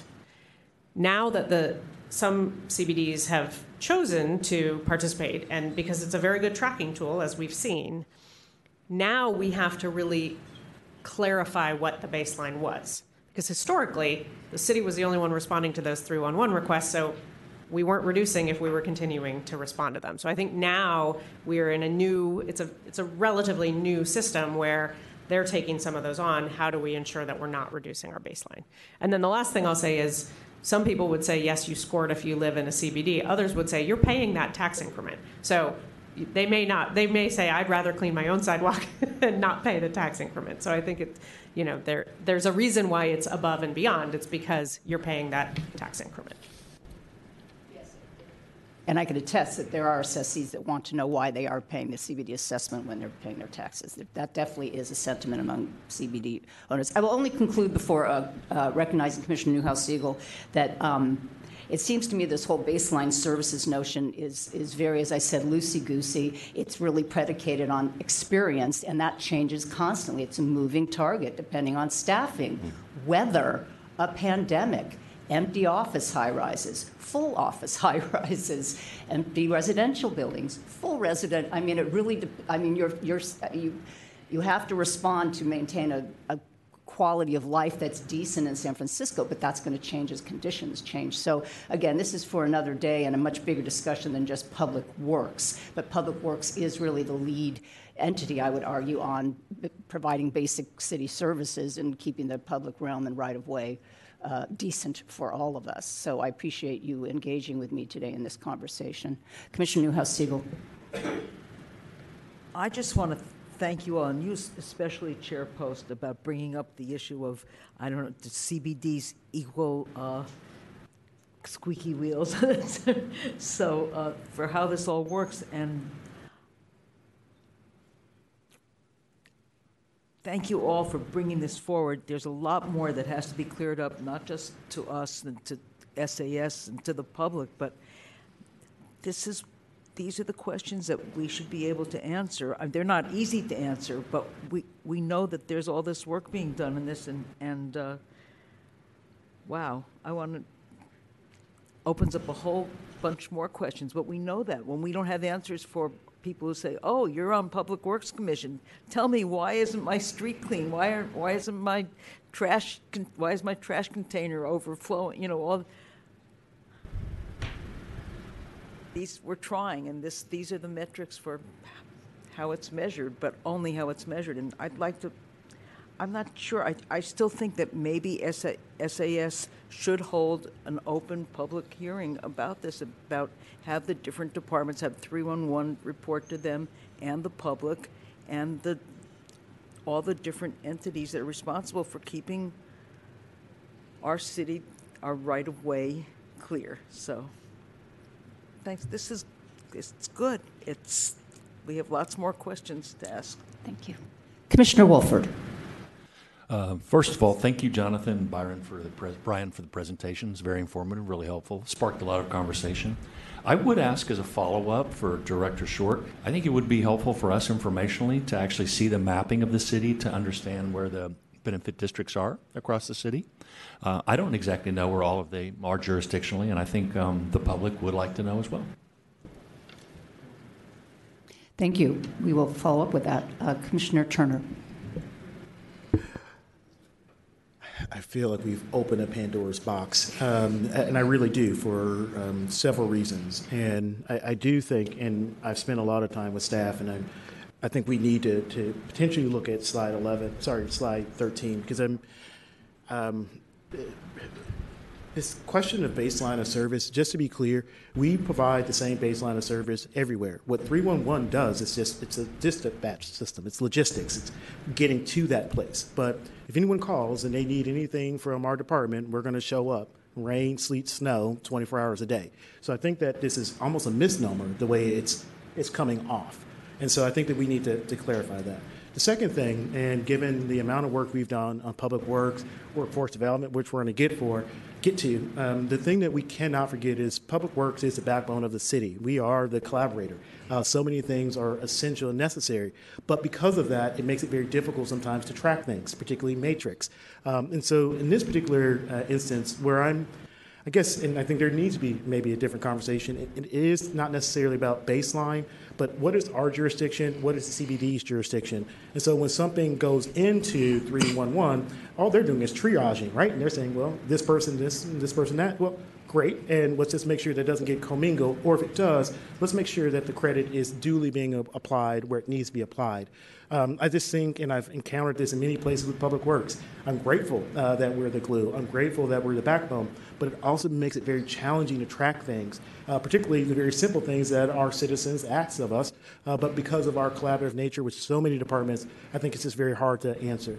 And I think this is just one of those that maybe it does take some time for us to dissect some of these things so that, one, we're on public documents, things are very clear and transparent, but also to the public, when they ask these questions, we can have ready responses.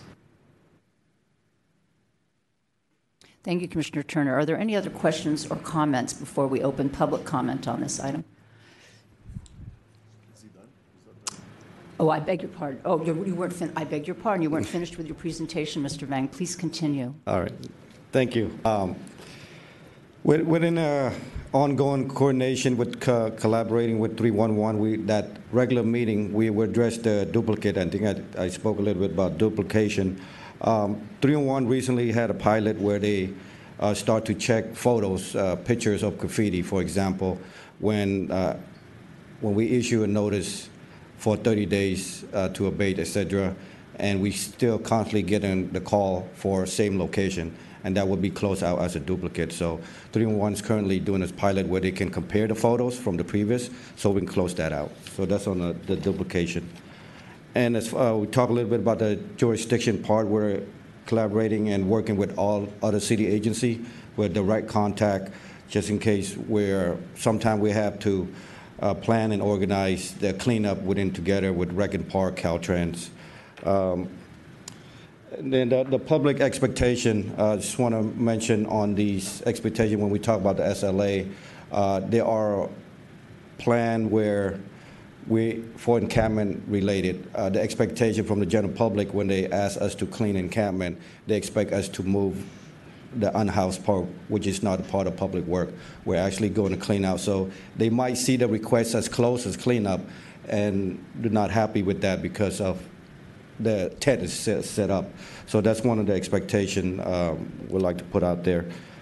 Uh, and again, the, the message is uh, wh- why, why it's not clean and stuff like that. So, yeah, that's all I have for this slide. Any other question? All right.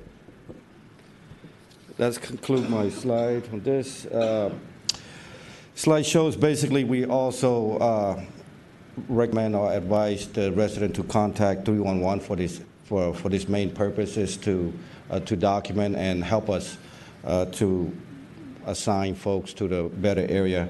We also have it on our public work website where they can go to our website and click on the 301 app and they can submit all that information on, on, on that app also. With that said, um, I'm leaving for any additional question. Thank you, Mr. Van. Commissioner Newhouse Segal, did you have an additional? Yes. So, thank you so much. You know, I think we're con- concentrating so much on this, and you put so much time into this, and uh, that we do have to remember Director Short's comments that our department does this work proactively every day, and this is just this is just a backup so that the community can tell us what, what they think we should we should be looking at. So, thank you. I think that we have to keep this all in perspective. And uh, I do want to comment on Director uh, Director Woolford's comment, uh, not, excuse me, Commissioner Woolford's comment. Can we please get a, um, a map of the CBDs and where they are? Because they do get different services. And that would be great. And maybe if somebody from that particular department could report to us about how they, how they interact with, um, with basic services, that would, that would be great. But this is helpful, and we spent a lot of time on it. and It is what people talk about, but you do this work every day, and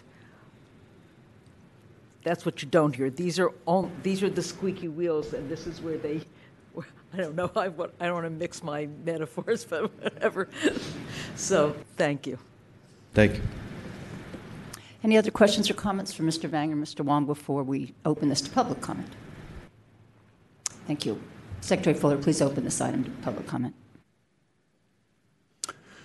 Members of the public who wish to make three minutes of comment in person on item six, the Public Works collaboration with 311 may line up uh, against the wall furthest from the door over by the screen. And um, anyone commenting from outside the chamber, if you're in the webinar, please press the raise your hand button. And if you have called in, press, press star three on your phone to be recognized.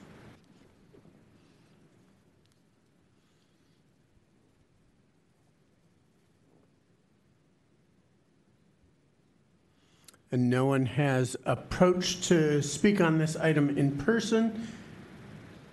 And SFGov TV has also indicated we do not have any callers on this item either, so that concludes public comment. Thank you. I'd like to thank you both again, Mr. Wong and Mr. Vang, for this presentation. I certainly learned a lot today. Thank you, Director Short, also for responding to the Commission's questions. I think we'll be seeing topics related to this coming up in the future, both with us and with sanitation and streets. So thank, thank you to all. It is 10:49. I would like to suggest a uh, short break. How about uh, 10 minutes until 11 o'clock and for the next agenda item? So we will recess until 11 o'clock. Thank you.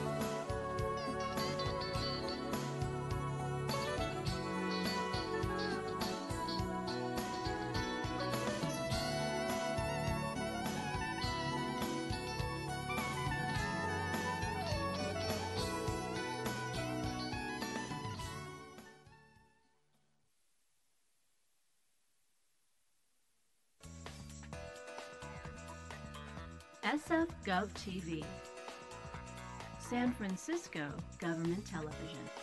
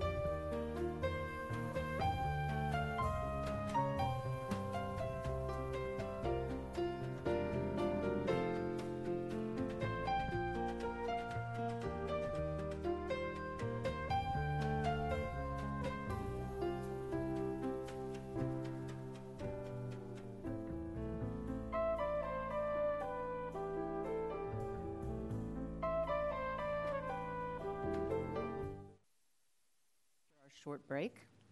Secretary Fuller, please call the next item on the agenda. Item seven is the Department of Public Works Workforce Development Grant Making Update.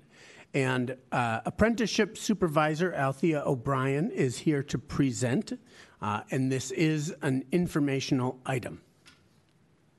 Good morning, Chair Post, Commissioners, Carla, and our guest. I'm Althea once again. On here it says Warren. I am not Warren, I'm Althea. So this is the Workforce Development Grant Making Update. Our workforce development citywide ecosystem. So who defines the workforce development in San Francisco? And what role does Public Works play in this ecosystem? And on the left, you can see um, where we fall into the ecosystem. At the top, we have the Office of Economic and Workforce Development. On the left, the Committee on Citywide Workforce Development. Um, we're here when you come down on the right hand side of the branch, Public Works. And under Public Works is our apprenticeship programs and workforce grant making grant making and our workforce development portfolio. So, San Francisco city policy requires a workforce development component to any department grants. Public Works grants serve as a first step in our workforce development pipeline. Grant programs serve a workforce pool that faces, faces significant barriers to employment and builds foundational skills necessary to participate in traditional apprenticeship or entry level employment opportunities. So, you might be asking what types of services do our grantees provide? They provide tree watering and planting, job readiness training, clean uh, city can steam cleaning, exposure to public works related job skills and experience, pit stop, um, our pit stop program, the public toilet monitoring, basic computer and financial literacy, block sweeping and cleaning, landscape maintenance, tree nursery, um, basic skills relating to maintaining employment, attendance, timekeeping, communication, and professionalism. So, who do our grantees serve? And I just uh, want to make note here that the statistical information and data that you are going to see throughout this presentation is for quarter one and quarter two for the fiscal year 2023 2024. So, thus far, the total count of participants for quarter one and quarter two is 355. And you can see um, our program providers Hunters Point, Mission Hiring Hall, Community um, CYC, Community Youth Center, um, Landval Family Foundation, Friends of the Urban Forest, and San Francisco Clean City. Once again, you can see the groups that the um, program providers monitor and the numbers that are broken down. So, who do our grantees serve? And um, throughout this presentation, you'll be able to see what I would say is an ex- excellent representation of the participant age by um, programs, the participant race and gender identity, and uh, also the priority populations that we serve, and the area of residence where our program participants come from. So, first is the Friends of the Urban Forest.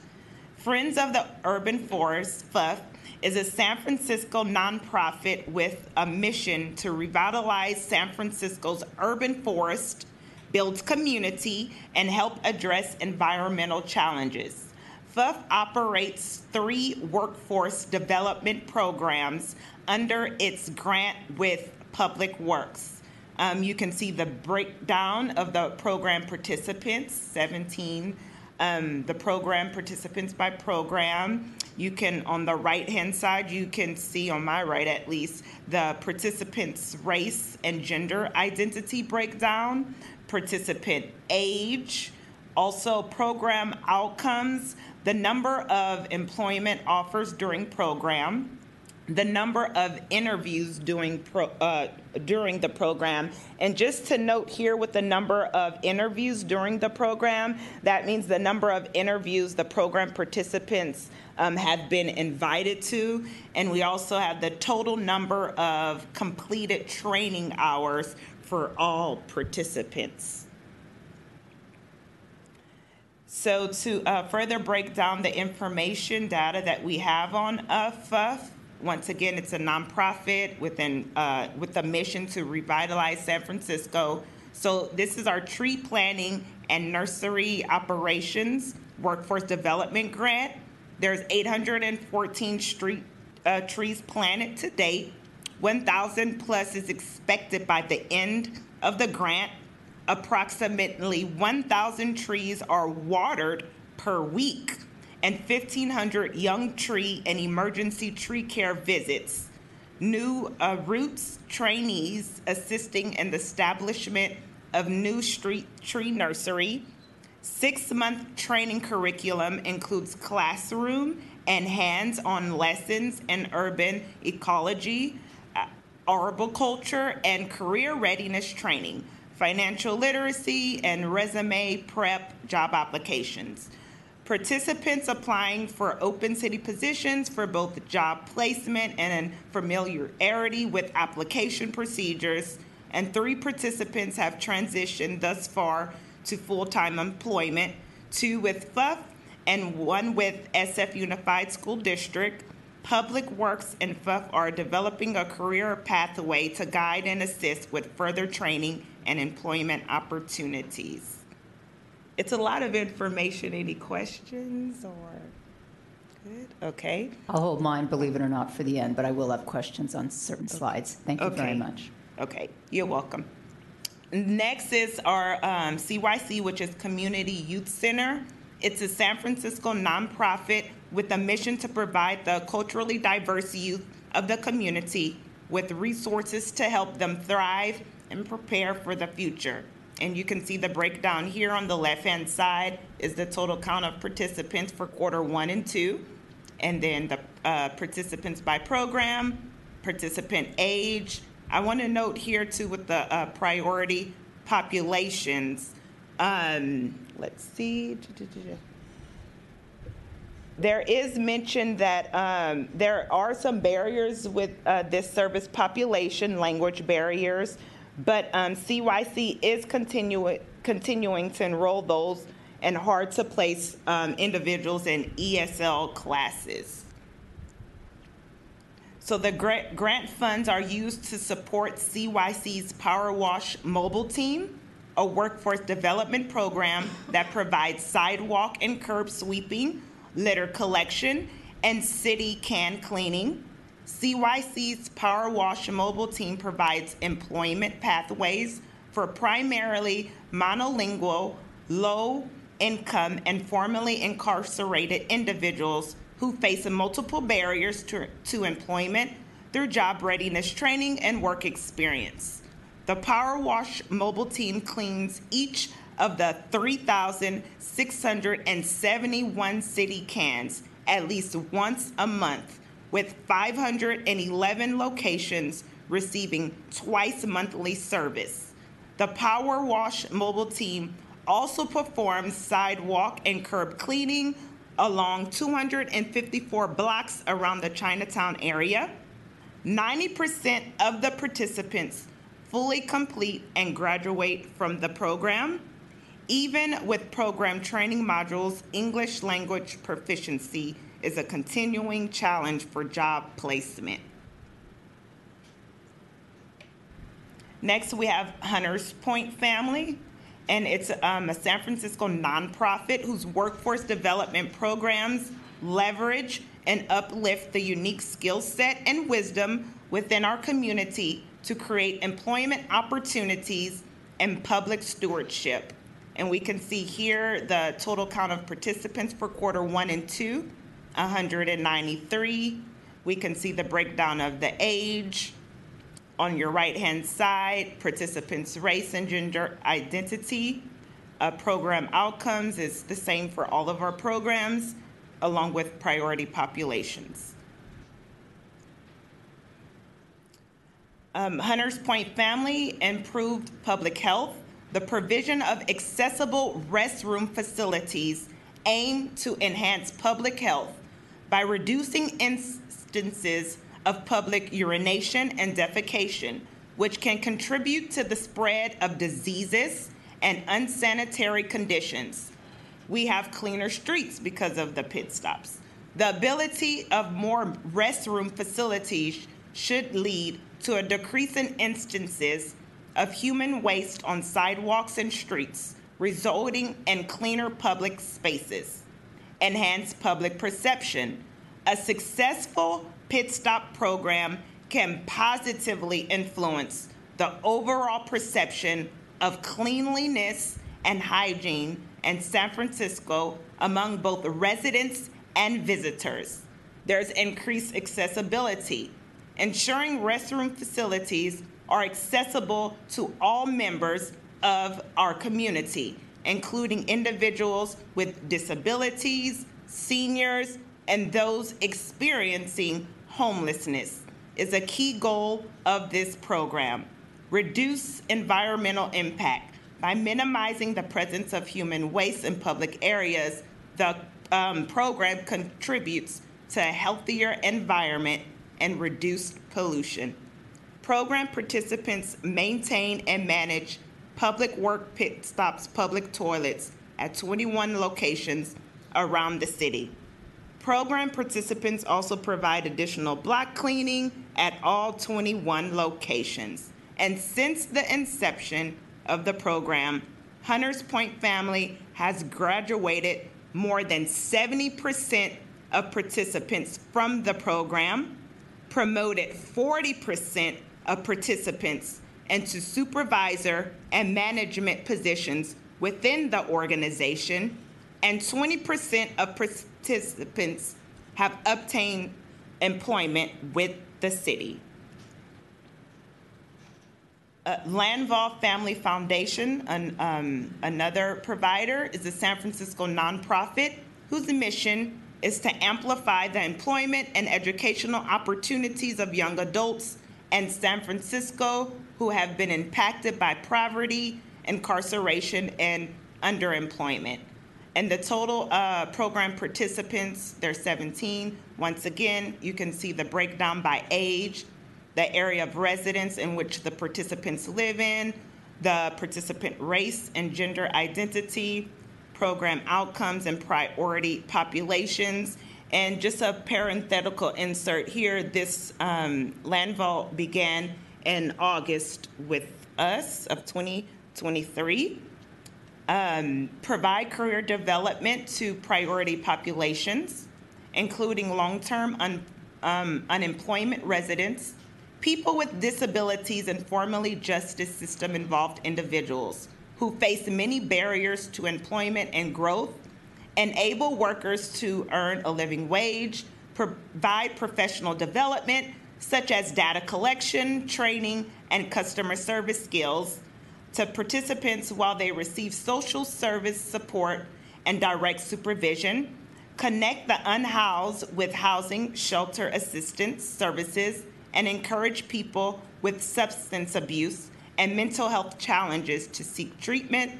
Program participants perform sidewalk and curb cleaning for 14 blocks four times a week. Program graduation rate for the recent fiscal quarter is 27 um, percent. And just to note that um, previously we weren't monitoring placement rates. Um, as the initial monitoring goal, we set a 35% placement rate. However, going forward um, in our new contracts and contract extensions, we will have a placement goal of 70%, which is um, on par with other workforce development programs in the city. Mission Hiring Hall, um, a nonprofit whose mission is to provide job seekers with San Francisco residency, employment counseling, training, and support service referrals, as well as job readiness training to succeed in their search. and there's a total of 95 participants. And you can see the breakdown here, once again by um, age, the area of residence, our priority populations. I want to make note here our priority populations, which are long term unemployment or active or formerly justice involved individuals, women and gender minorities, public housing residents, public benefit recipients, homeless or formerly homeless, and individuals with disabilities. Uh, mission hiring hall, uh, once again, improve public health.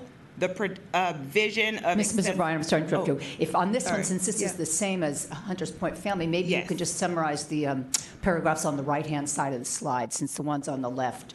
Yes, they are the same. So on the uh, on the on my right hand side, the program participants maintain and manage public works pit stop public toilets at 11 locations around the city, and the program participants also provide additional block cleaning at four of the 11 locations.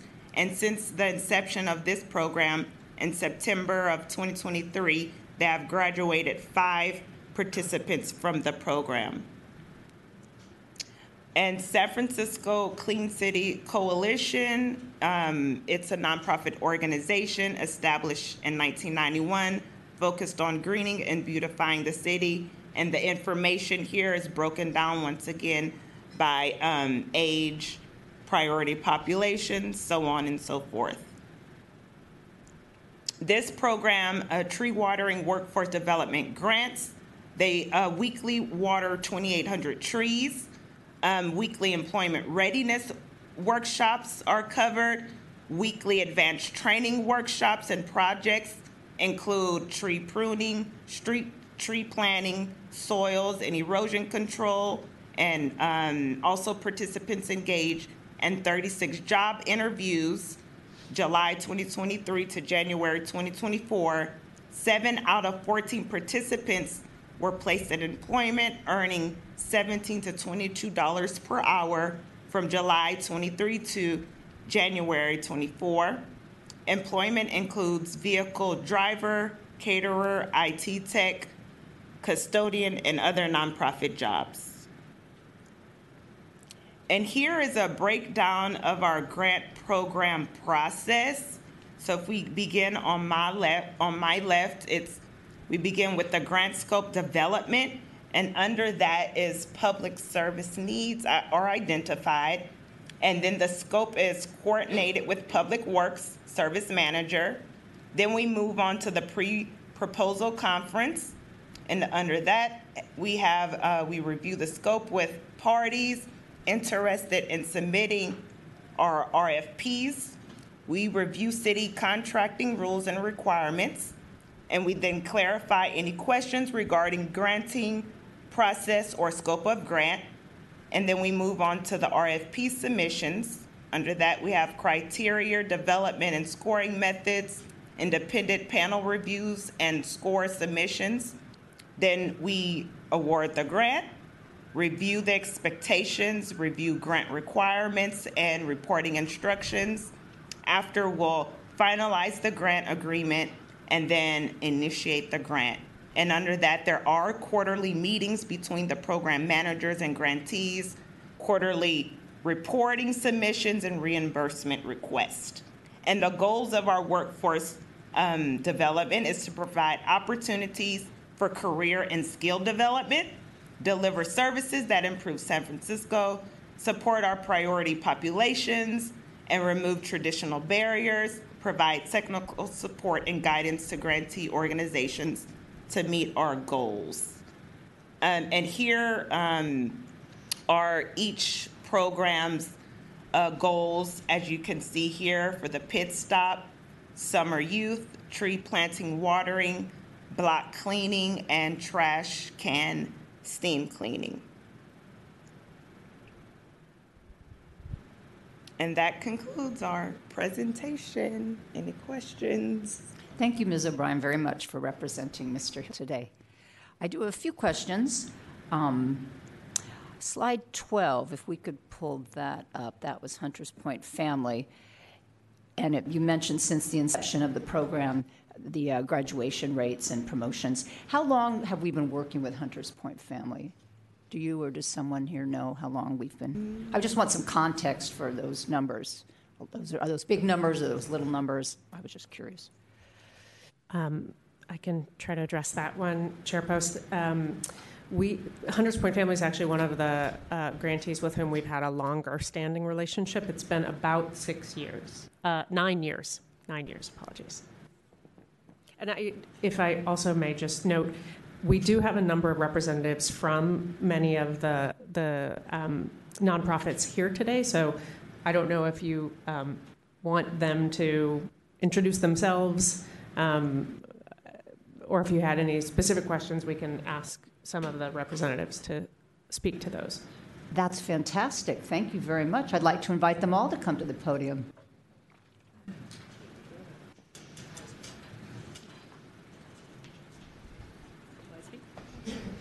Oh, good morning, Commissioner. I'm Sarah Wan. I'm the Executive Director of CYC Community Youth Center. Thank you for this opportunity. It's been a wonderful working relationship with the DPW team. Thank you.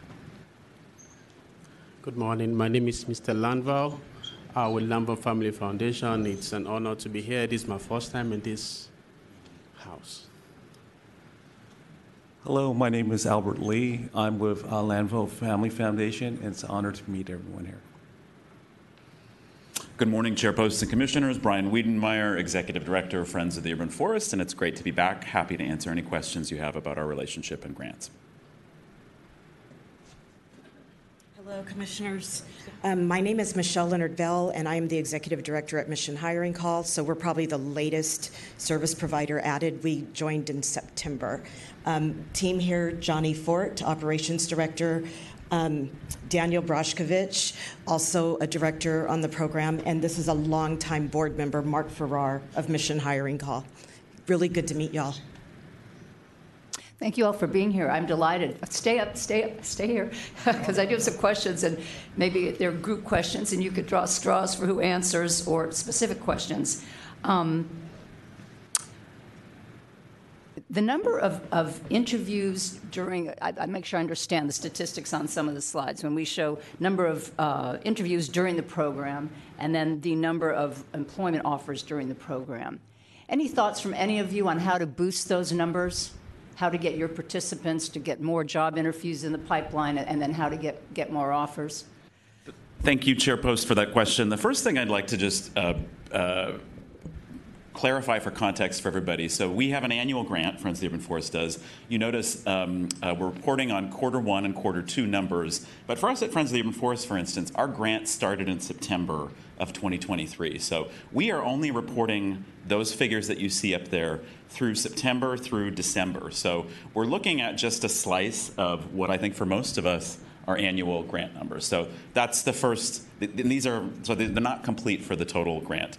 Also, the deliverables, at least for our grant, uh, for those placement numbers, the 35% placement, that is for six months post intervention. So we won't have complete numbers to report on these grants for both interviews and for job placement until 18 months from the start of the grant period.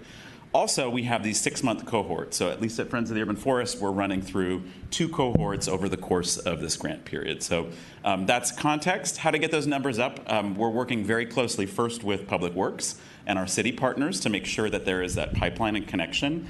At least at Friends of the Urban Forest, all of our uh, workforce development grant participants are doing uh, submitting city job applications as a both as a practice on how to do it and as a way to make sure that folks are being interviewed and considered for these positions. So those are some brief thoughts from me. Great, thank you very much. And I apologize for my confusion then on the figures, and thank you for explaining that to me. I'd love to hear from each of you what, what goes well with your relationship with Department of Public Works and areas you could see for improvement Um, hello, Commission. We started in, um, so the numbers that are being reported are 15 days in the first quarter, and then the second quarter, three months. And we've already graduated five participants to unsubsidized employment. So, our goal, because Mission Hiring Hall has been a long time workforce development organization. We started in 1971. We're, we're kind of really good at when folks meet us this is the last program that they'll be involved in. And so we've been crunching some numbers internally with these participants because we've not done this type of work before. So with the participants that are enrolled right now, over 60% of the folks that are working on pit stops of the 11 they have tremendous barriers to employment. And so, one thing that we hope to do, and we've been speaking with Dejada Jordan and her team, the on, they've helped us onboard successfully with this program. Um, we've been thinking, how can we apply a really strong workforce development lens to these folks that want to elevate their careers and get on a career path and a career track. Um, some of the folks, you know, this is where they are, and that's okay. Um, but we do see participants who want something more. And so, what we would love to see is more funding put into the workforce development part of it, because what we don't want to do is just have folks working at these pit stops and it not be the, the, the outcome for their lives. Um, so, I'll pause there if there's any questions for me.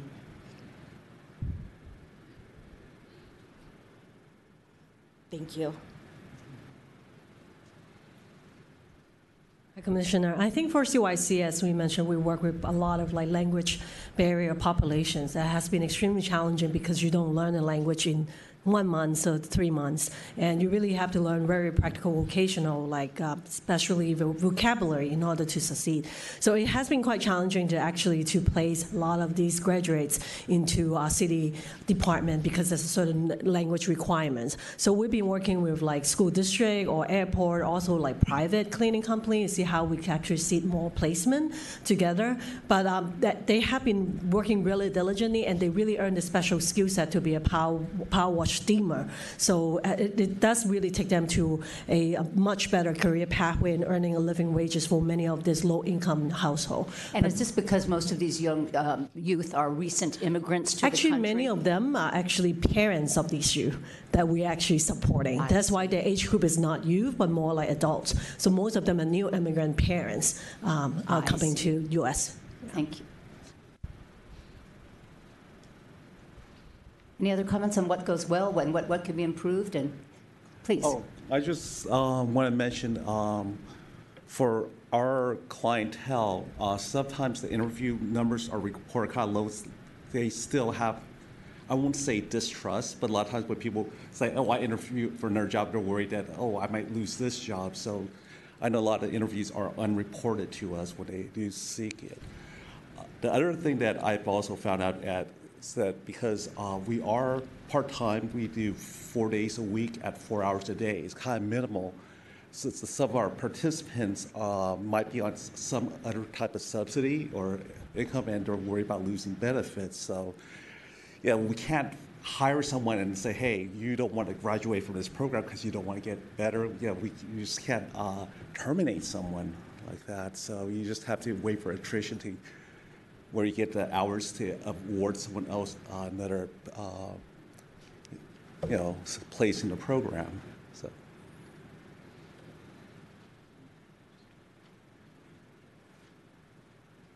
Brian Wiedenmeier again with Friends of the Urban Forest. I want to give uh, what works well our relationship with the staff at Public Works, from Director Short on down. Um, I want this commission to know, which you already do, that you have a wonderful team of dedicated professionals at every level of that department. Um, whether it's working with the Bureau of Urban Forestry, grants and contracts management, I think our relationship is really collaborative and responsive um, and open. Um, I will say one thing, and whether it can be improved or not, I'm not sure. Um, there has been a necessary level of scrutiny on the city's grant making to nonprofit organizations, particularly this department's grant making to nonprofit organizations. We welcome that scrutiny. Um, we are going to account for every cent that the taxpayers um, uh, give to us through this program to do this work, which I think is important. Um, we're stewards of those dollars. Um, I think that level of scrutiny sometimes leads to a level of back and forth on invoicing that can delay the payments of our reimbursement. So we do this work for reimbursement, right? We don't we complete a month's of worth of work within 15 to 30 days. We reimburse the we invoice the department. It can take upwards of six months to get paid for that work. um, and when uh, you have to make sure you have enough cash flow, et cetera. We're not in that situation, but I don't want to get in that situation. So, something that could work better, and we're working towards it collaboratively with accounting and grants management, is timely payment of invoices. Thank you. And, and you feel as that's on the department's end rather than on the nonprofit's end? We are partners in that, so it's our job to submit complete and timely invoices, and it's the department's job to review them and ask questions. I think there are many, many questions that get asked on every line item, so you can give kudos to your accounting team for being very thorough. Sometimes that can cause a delay of several months. Thank you. Any other comments or, please? Actually, I do want to mention that the accounting team has actually been very helpful. Um, yeah, we're relatively new, and I remember our first invoice, we had some problems, and they took the time to work with us and get us through it. So, I, you know, I don't want to, you know, throw someone under the bus or hear someone else doing it. That, you know, D- DPW's accounting team has worked really well for us. Thank you. No, we, we don't throw people under the bus at this commission, but we're always looking uh, at ways to improve, as we all are. Um, again, this is great that you're all here. Um, Commissioner Newhouse Segal, questions for the group or for the staff? Wonderful, thank you. My mic is on, okay. Uh, I always have questions about how to identify, uh, and this goes beyond what, what your people are doing, how to identify people who are working on the street, who, about them wearing something that says who they are, what department they're with, and in your case, that maybe even there. I noticed that one of the one of the vests that one of them had on. I can't remember which organization actually had the name of, of one of your organizations on it. So that's great. But I'd like to know: are these are these uh, the people from your programs? Are they always accompanied and supervised by DPW staff?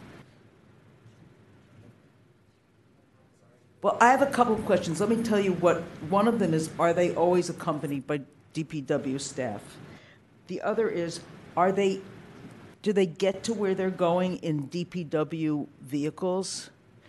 Another question is well, how are they identified? And are their assignments recorded? How do we know where they have where they've been assigned and are they tracked? And I also would like to know, and I think your programs are wonderful, but do they work with union apprenticeship programs and with, with school district vocational programs? So those are, I'm sure I could think of more questions, but that's about it for now. Thanks. So Public Works doesn't oversee, uh, well, we don't have managers or supervisors out there, for example, um, managing Mission Hiring Hall. They have their own supervisors and managers out there managing their employees. I'm sorry, I don't understand. Their own, su- who's from your The- departments? they're Not from supervised- pub, not from Public Works, no. Now, we oversee, yes, the program and making sure things are running uh, the way they need to run. But for each individual um, organization, they have their own supervisors overseeing their employees. So when they finish an assignment, it gets checked off, there's some way of tracking, they've done it, They're what time they did it, who was doing it. Yes, and they provide weekly data to our team, yes, with pictures. Thanks.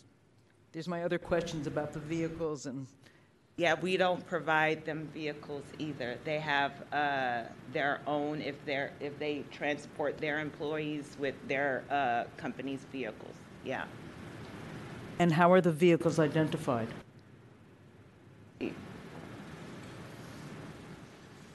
Uh, Dishmutala Landval from Landval Family Foundation. Uh, my uh, nonprofit has a van which is used to convey our work tools to the location that we work. The employees find themselves or find their way to the location.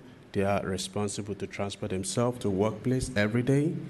Uh, the vans are marked by the name of the company or the logo of the company. So we do not use the public, uh, the DPW vans, we use our vehicles.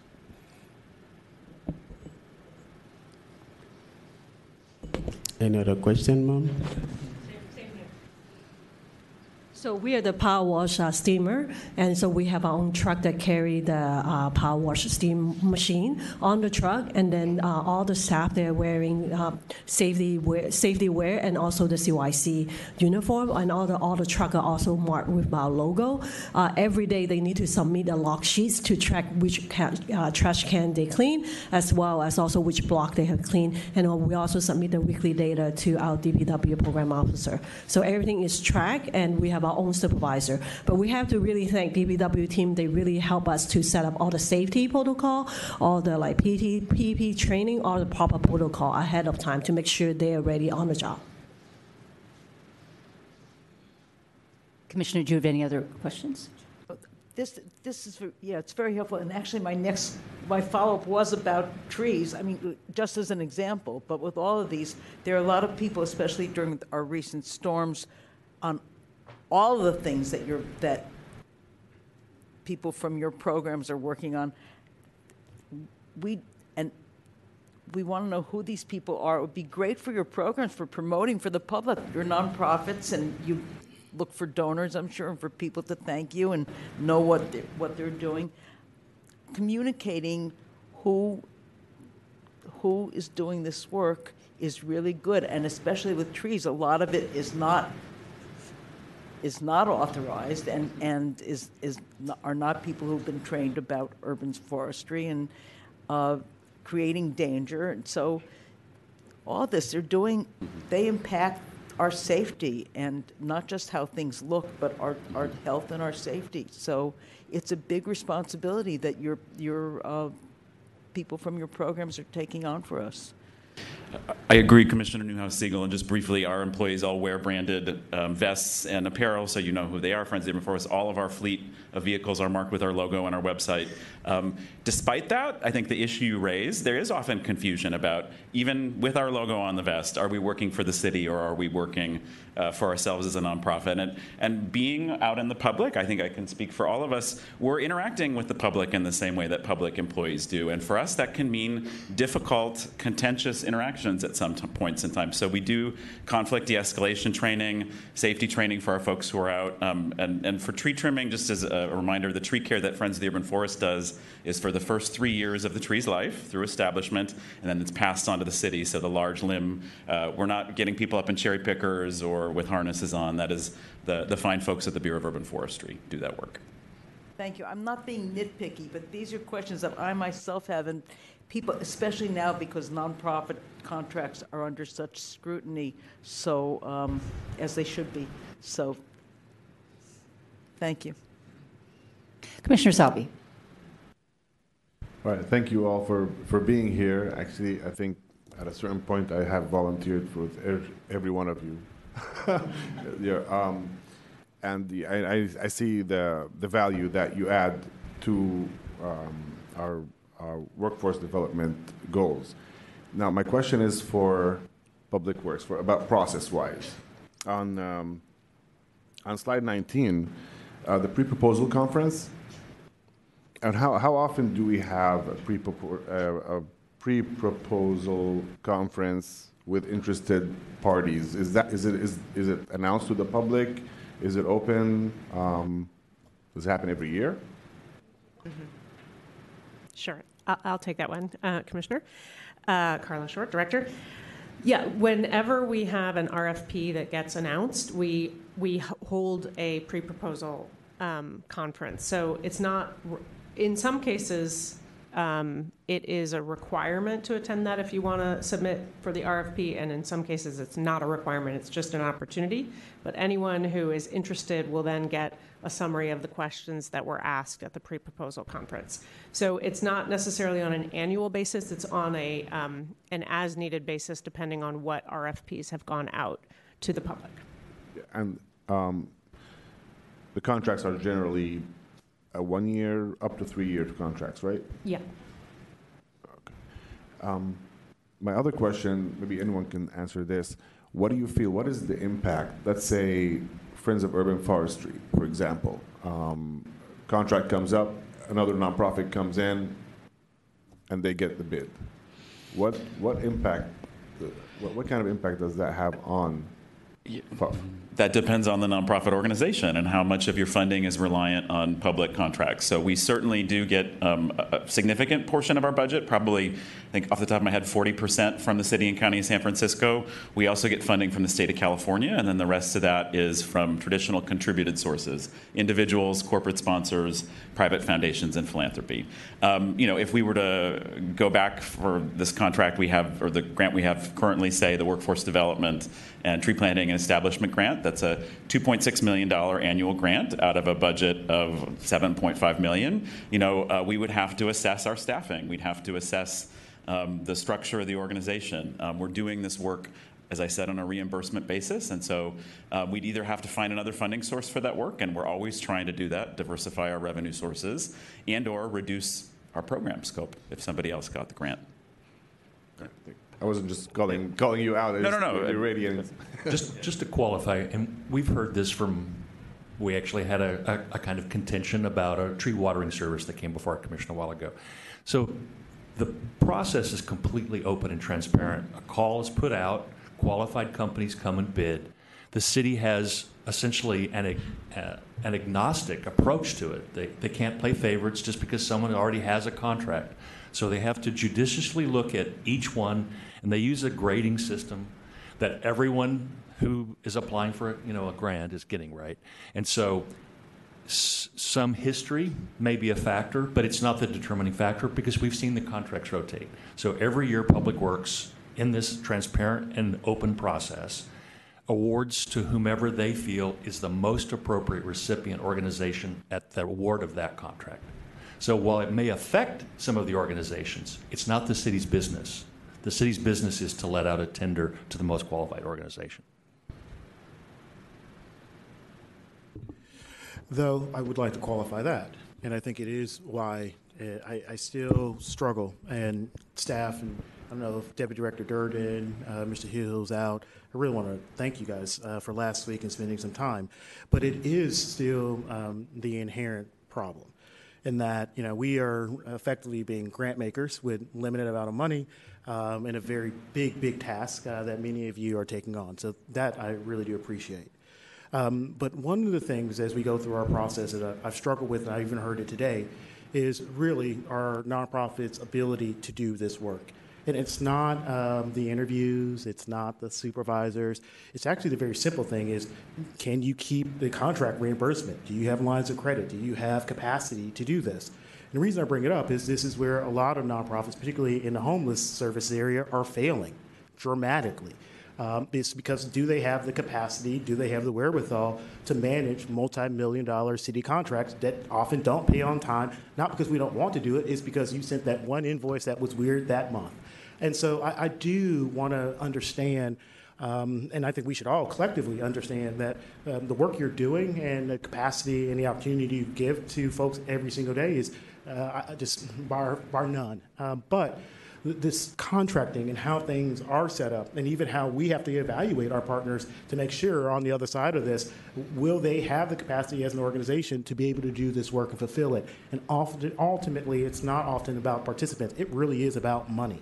And I'm hearing some of y'all are already starting the slow invoices and those type of things, and they become compounding issues. And so, what I would like to know is how can we help you solve that? What are the things that we can do? Um, I want to uh, thank uh, Director Short. I know things such as very small capital grants uh, to buy, you know, equipment so that you know you can get out there to do the work. Though that's been an evolution, and I'm just wondering, is there another evolution to address this issue around reimbursements and really the fundamental problem they have, which uh, may keep some people from coming to a pre-bid when they recognize what it actually takes to manage a city contract, not necessarily to deliver on their mission. Excellent question. Would, would some of you like to address that? The, again, the wherewithal, the financial wherewithal you have when there is a lag in getting your invoices reimbursed, and how we could help. uh, Should the city provide more training to your accounting teams, for example? Uh, should we just, uh, you know, should we be hiring more people? I mean, any any thoughts that on to Commissioner Turner's point? Right, Michelle Leonard Bell from Mission Hiring Hall here again. Um, I think um, initially when we onboarded, we received an advance that we are now working against.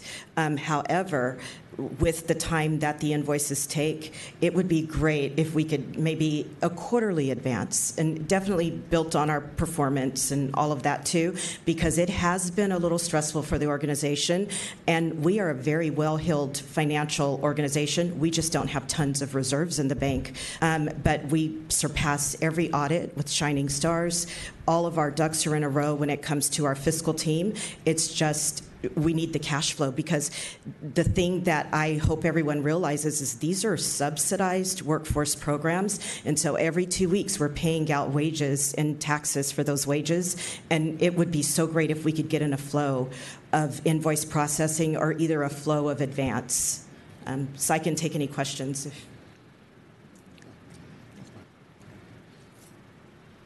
Deputy Director Robertson, you're up.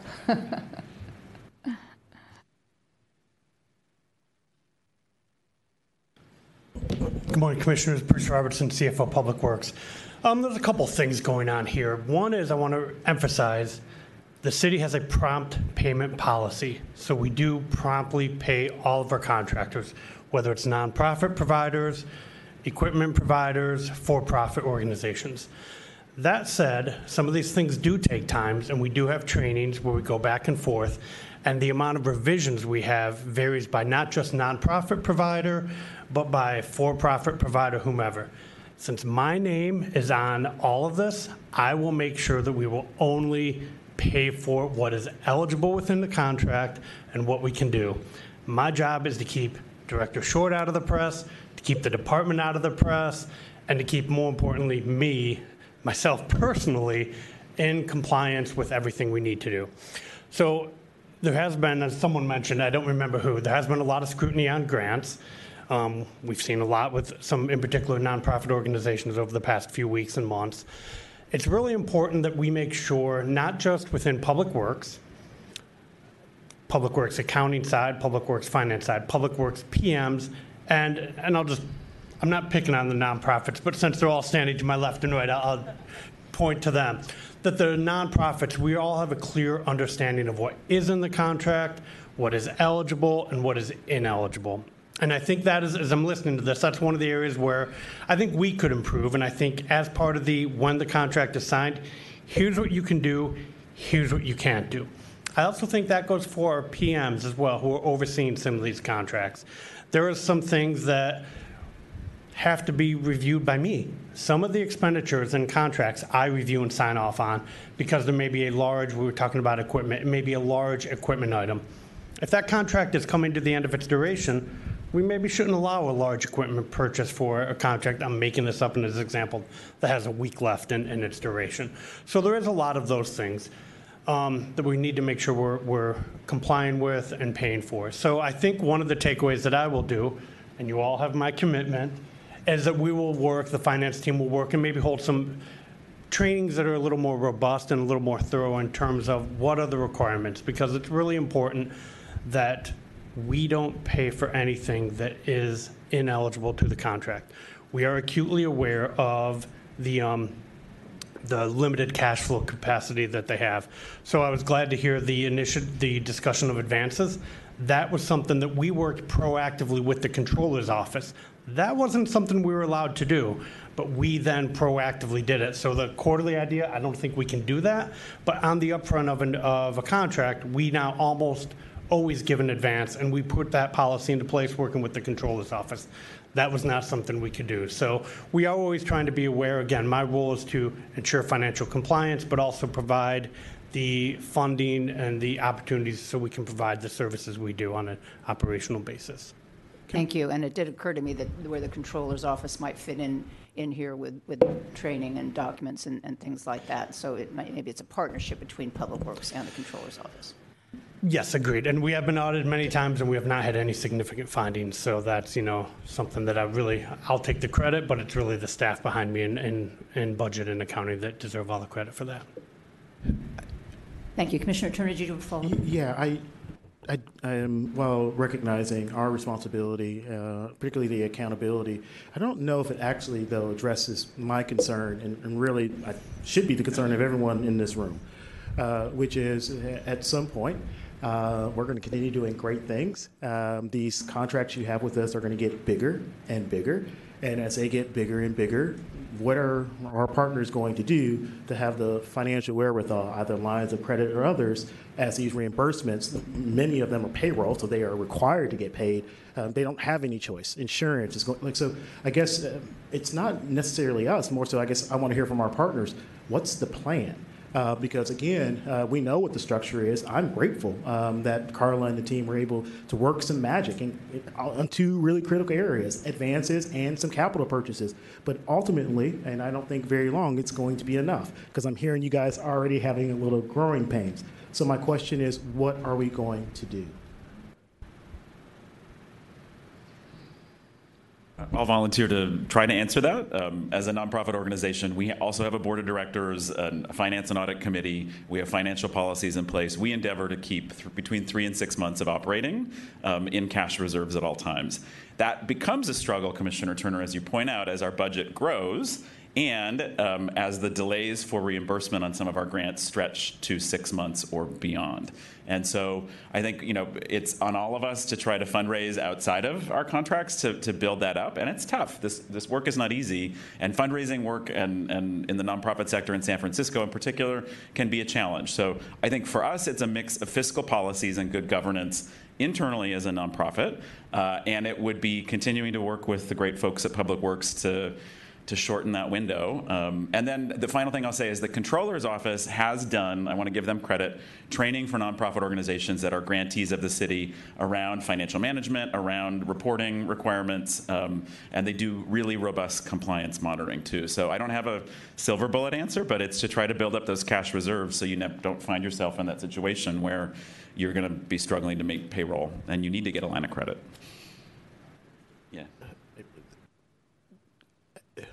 Um, coming out of um, the homelessness and supportive housing world in San Francisco. We all said that years ago, and now we're all on fire and in chaos. So I, I guess I'm still uh, not satisfied, and, and I think maybe it's something shared between the department and others. We need to actually tackle this because it's inevitable. And also, expenses and costs are going to keep going up for you. And at some point, you're going to have this conversation in a much more um, difficult way because we're going to be talking about can you manage your contract. And so I, I just wonder uh, preemptively how do we engage and support you and, and not allow the chaos that we see in the other side of our industry um, kind of bleed over. What suggestions would you have, Commissioner Turner, to answer your own question? I really like the idea of quarterly advances. I thought that was actually pretty smart. Um, I also think that we need to have a little uh, more grace. Um, we're meeting people where they are. You got to go uh, Uber. Sometimes you want to get them a coffee. Like there are things that, but those little things trick up um, a review by our auditors and our accountants. And so, are there areas that you know maybe just here's $1,000 a month of, you know, we know you're going to go do it type things. But there's these things that allow um, reimbursements that should be streamlined very easy, uh, but it doesn't always pan out that way because they're meeting people where they are. And thank you for it. And so I think if we can think about quarterly advances, um, the, to remind everyone, um, these are grants, these aren't loans. I mean, there's all ways we can, it's all about the risks that we're sharing, and it's about the relationship and the accountability that we have. And so I think it's just time that we need to have those honest conversations with partners because uh, I don't want to sit on this side and making things more difficult and uh, onerous and adding all these belt straps and suspenders uh, when in fact um, that's working counter. That's adding more costs in the back office that nobody is reimbursing. And so we've got to figure this out. And again, I just don't want you guys to be in a crisis that we're seeing with so many other amazing nonprofits who've been around 70, 80 years uh, and now can't see their way out. Thank you. So I guess what I would suggest then, um, what would I suggest, is um, I definitely echo your point that that these that our nonprofit partners are all doing wonderful work on behalf of the citizens of San Francisco, and I thank you for it.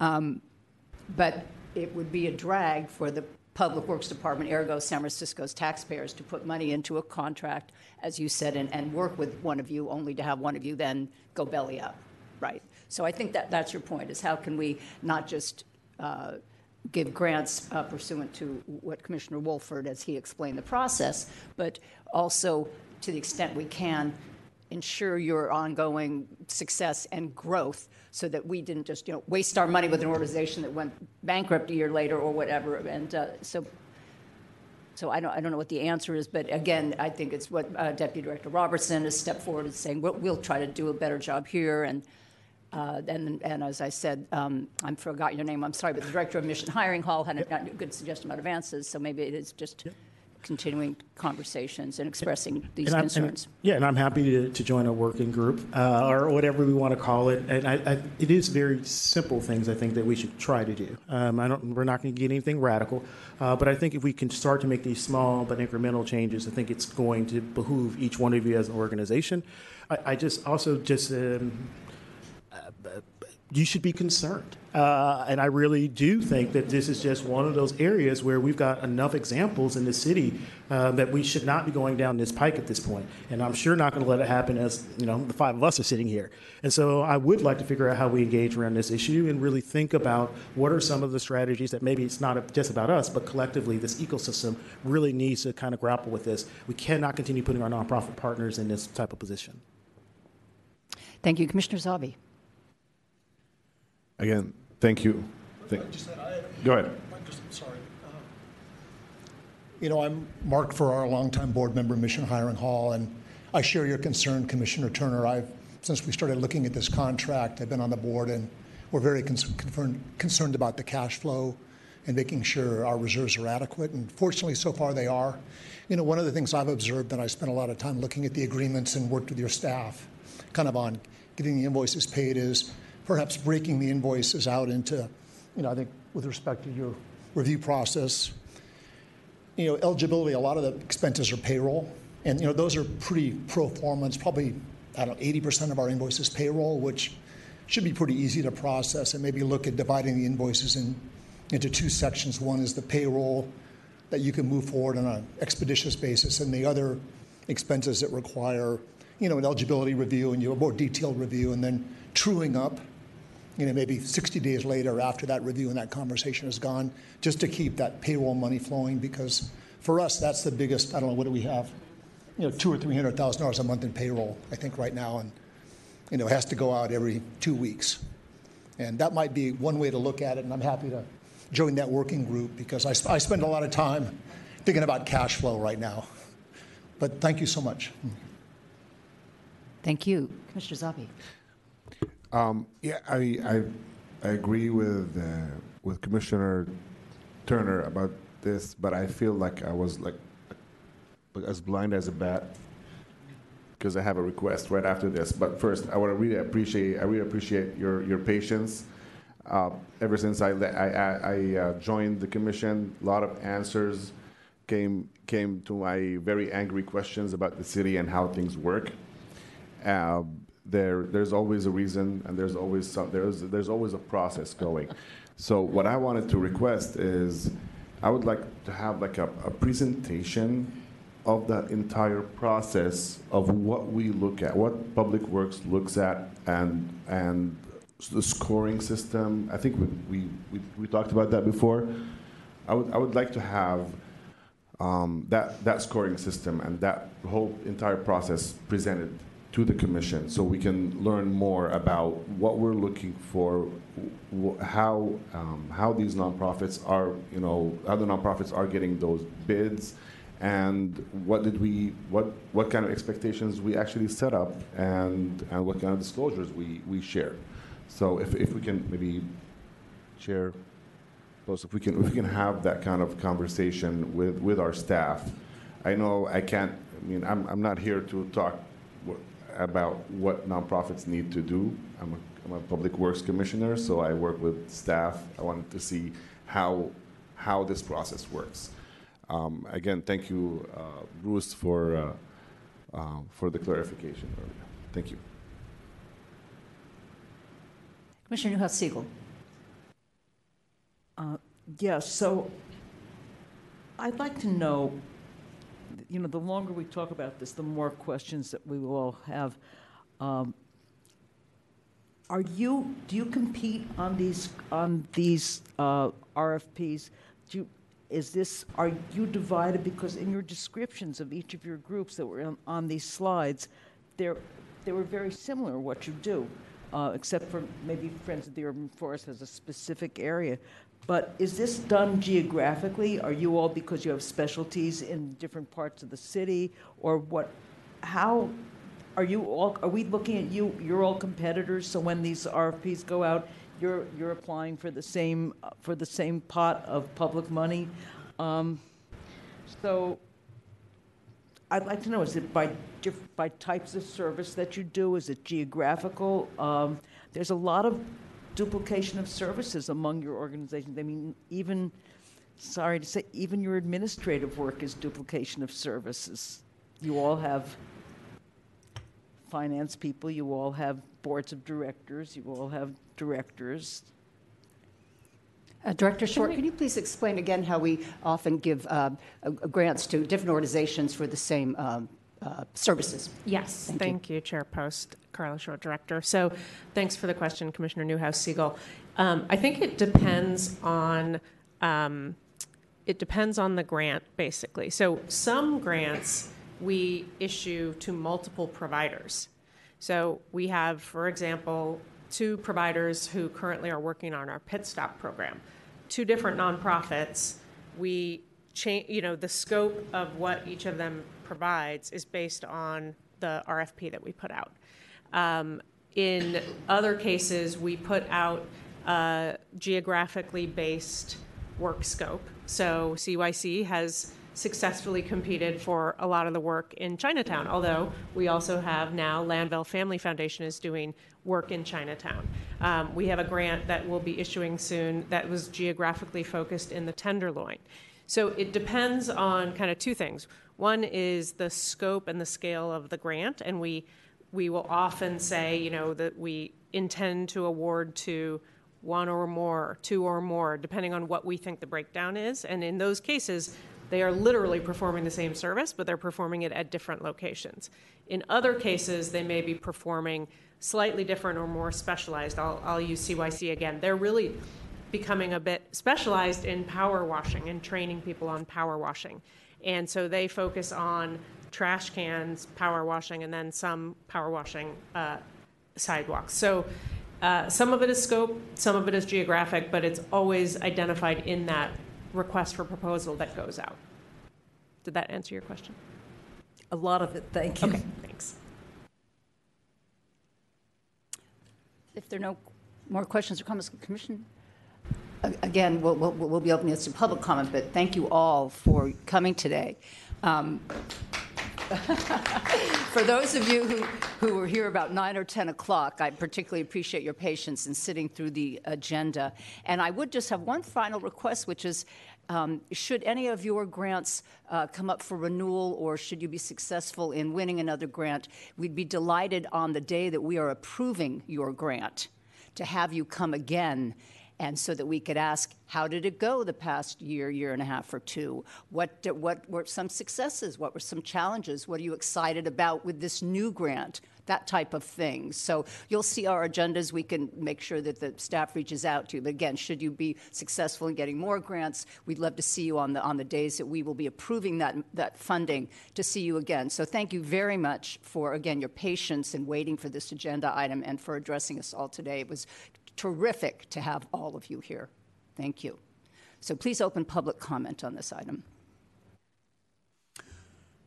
Member, members of the public who wish to make three minutes of comment in person on item seven, the Department of Public Works Workforce Development Grant Making uh, presentation may line up against the wall furthest from the door. If you are commenting from outside the chamber, please press the raise your hand button on the webinar or star three on your phone to be recognized.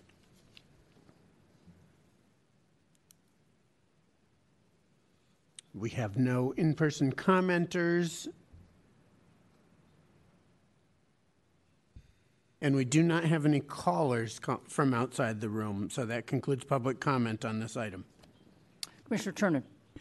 I just want to um, really echo Commissioner Zabi's point um, about having this workshop. I, you know, I- I keep getting stuck on, you know, it's not about who, it's about process.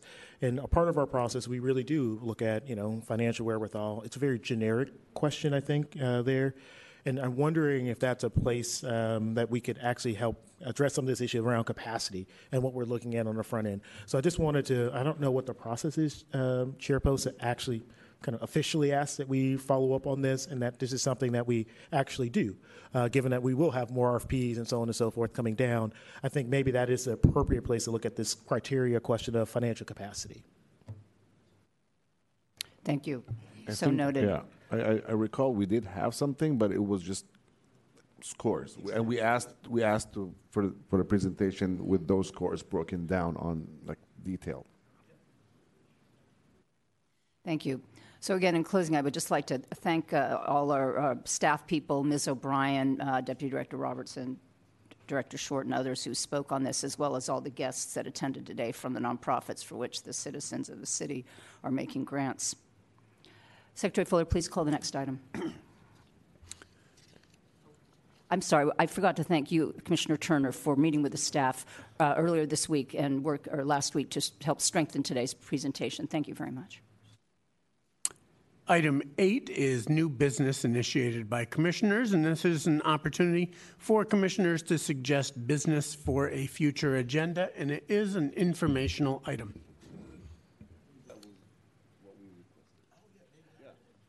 Yeah, or we can add that as an adjunct to the prior. Um, I do have a new business item. There was a, a press report yesterday on uh, the problem with illegal dumping next to city trash cans and some confusing public works signage on the cans that uh, were meant to discourage the practice. Uh, the article included a poignant story from a small business owner who said the trash can placement in front of her business actually led to a dirtier sidewalk, in her opinion, rather than providing the opposite result. So, in my view, removing trash cans from city streets because of miscreants misusing them is not the right answer, since I think all citizens should be able to easily find trash cans in all neighborhoods in the city for their appropriate small trash items. So, what I'd like to do, a request for new business, is a report at our uh, first meeting in April. That would be uh, April 8th, if uh, Director Short, you feel that's enough time that, that describes for the commission how trash cans are cited in the city, S I T E D, not C I, how they're cited in the city. Uh, a, a report that uh, outlines the problem of illegal dumping in the urban core. We know what the problem is, unfortunately, on the city's outskirts, but in the urban core, and other misuses of the city's trash cans, and uh, what the department's plan is on how to address this public nuisance and this uh, public health issue.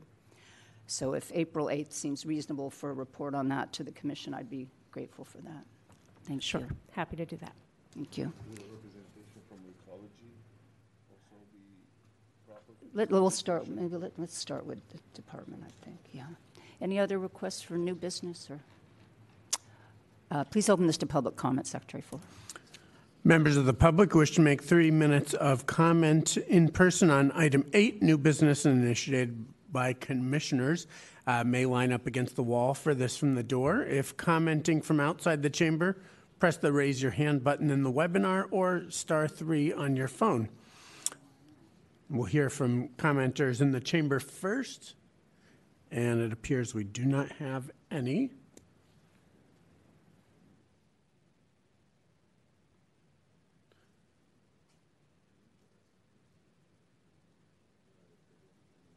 And we do not have any callers on new business either, so that concludes public comment on this item.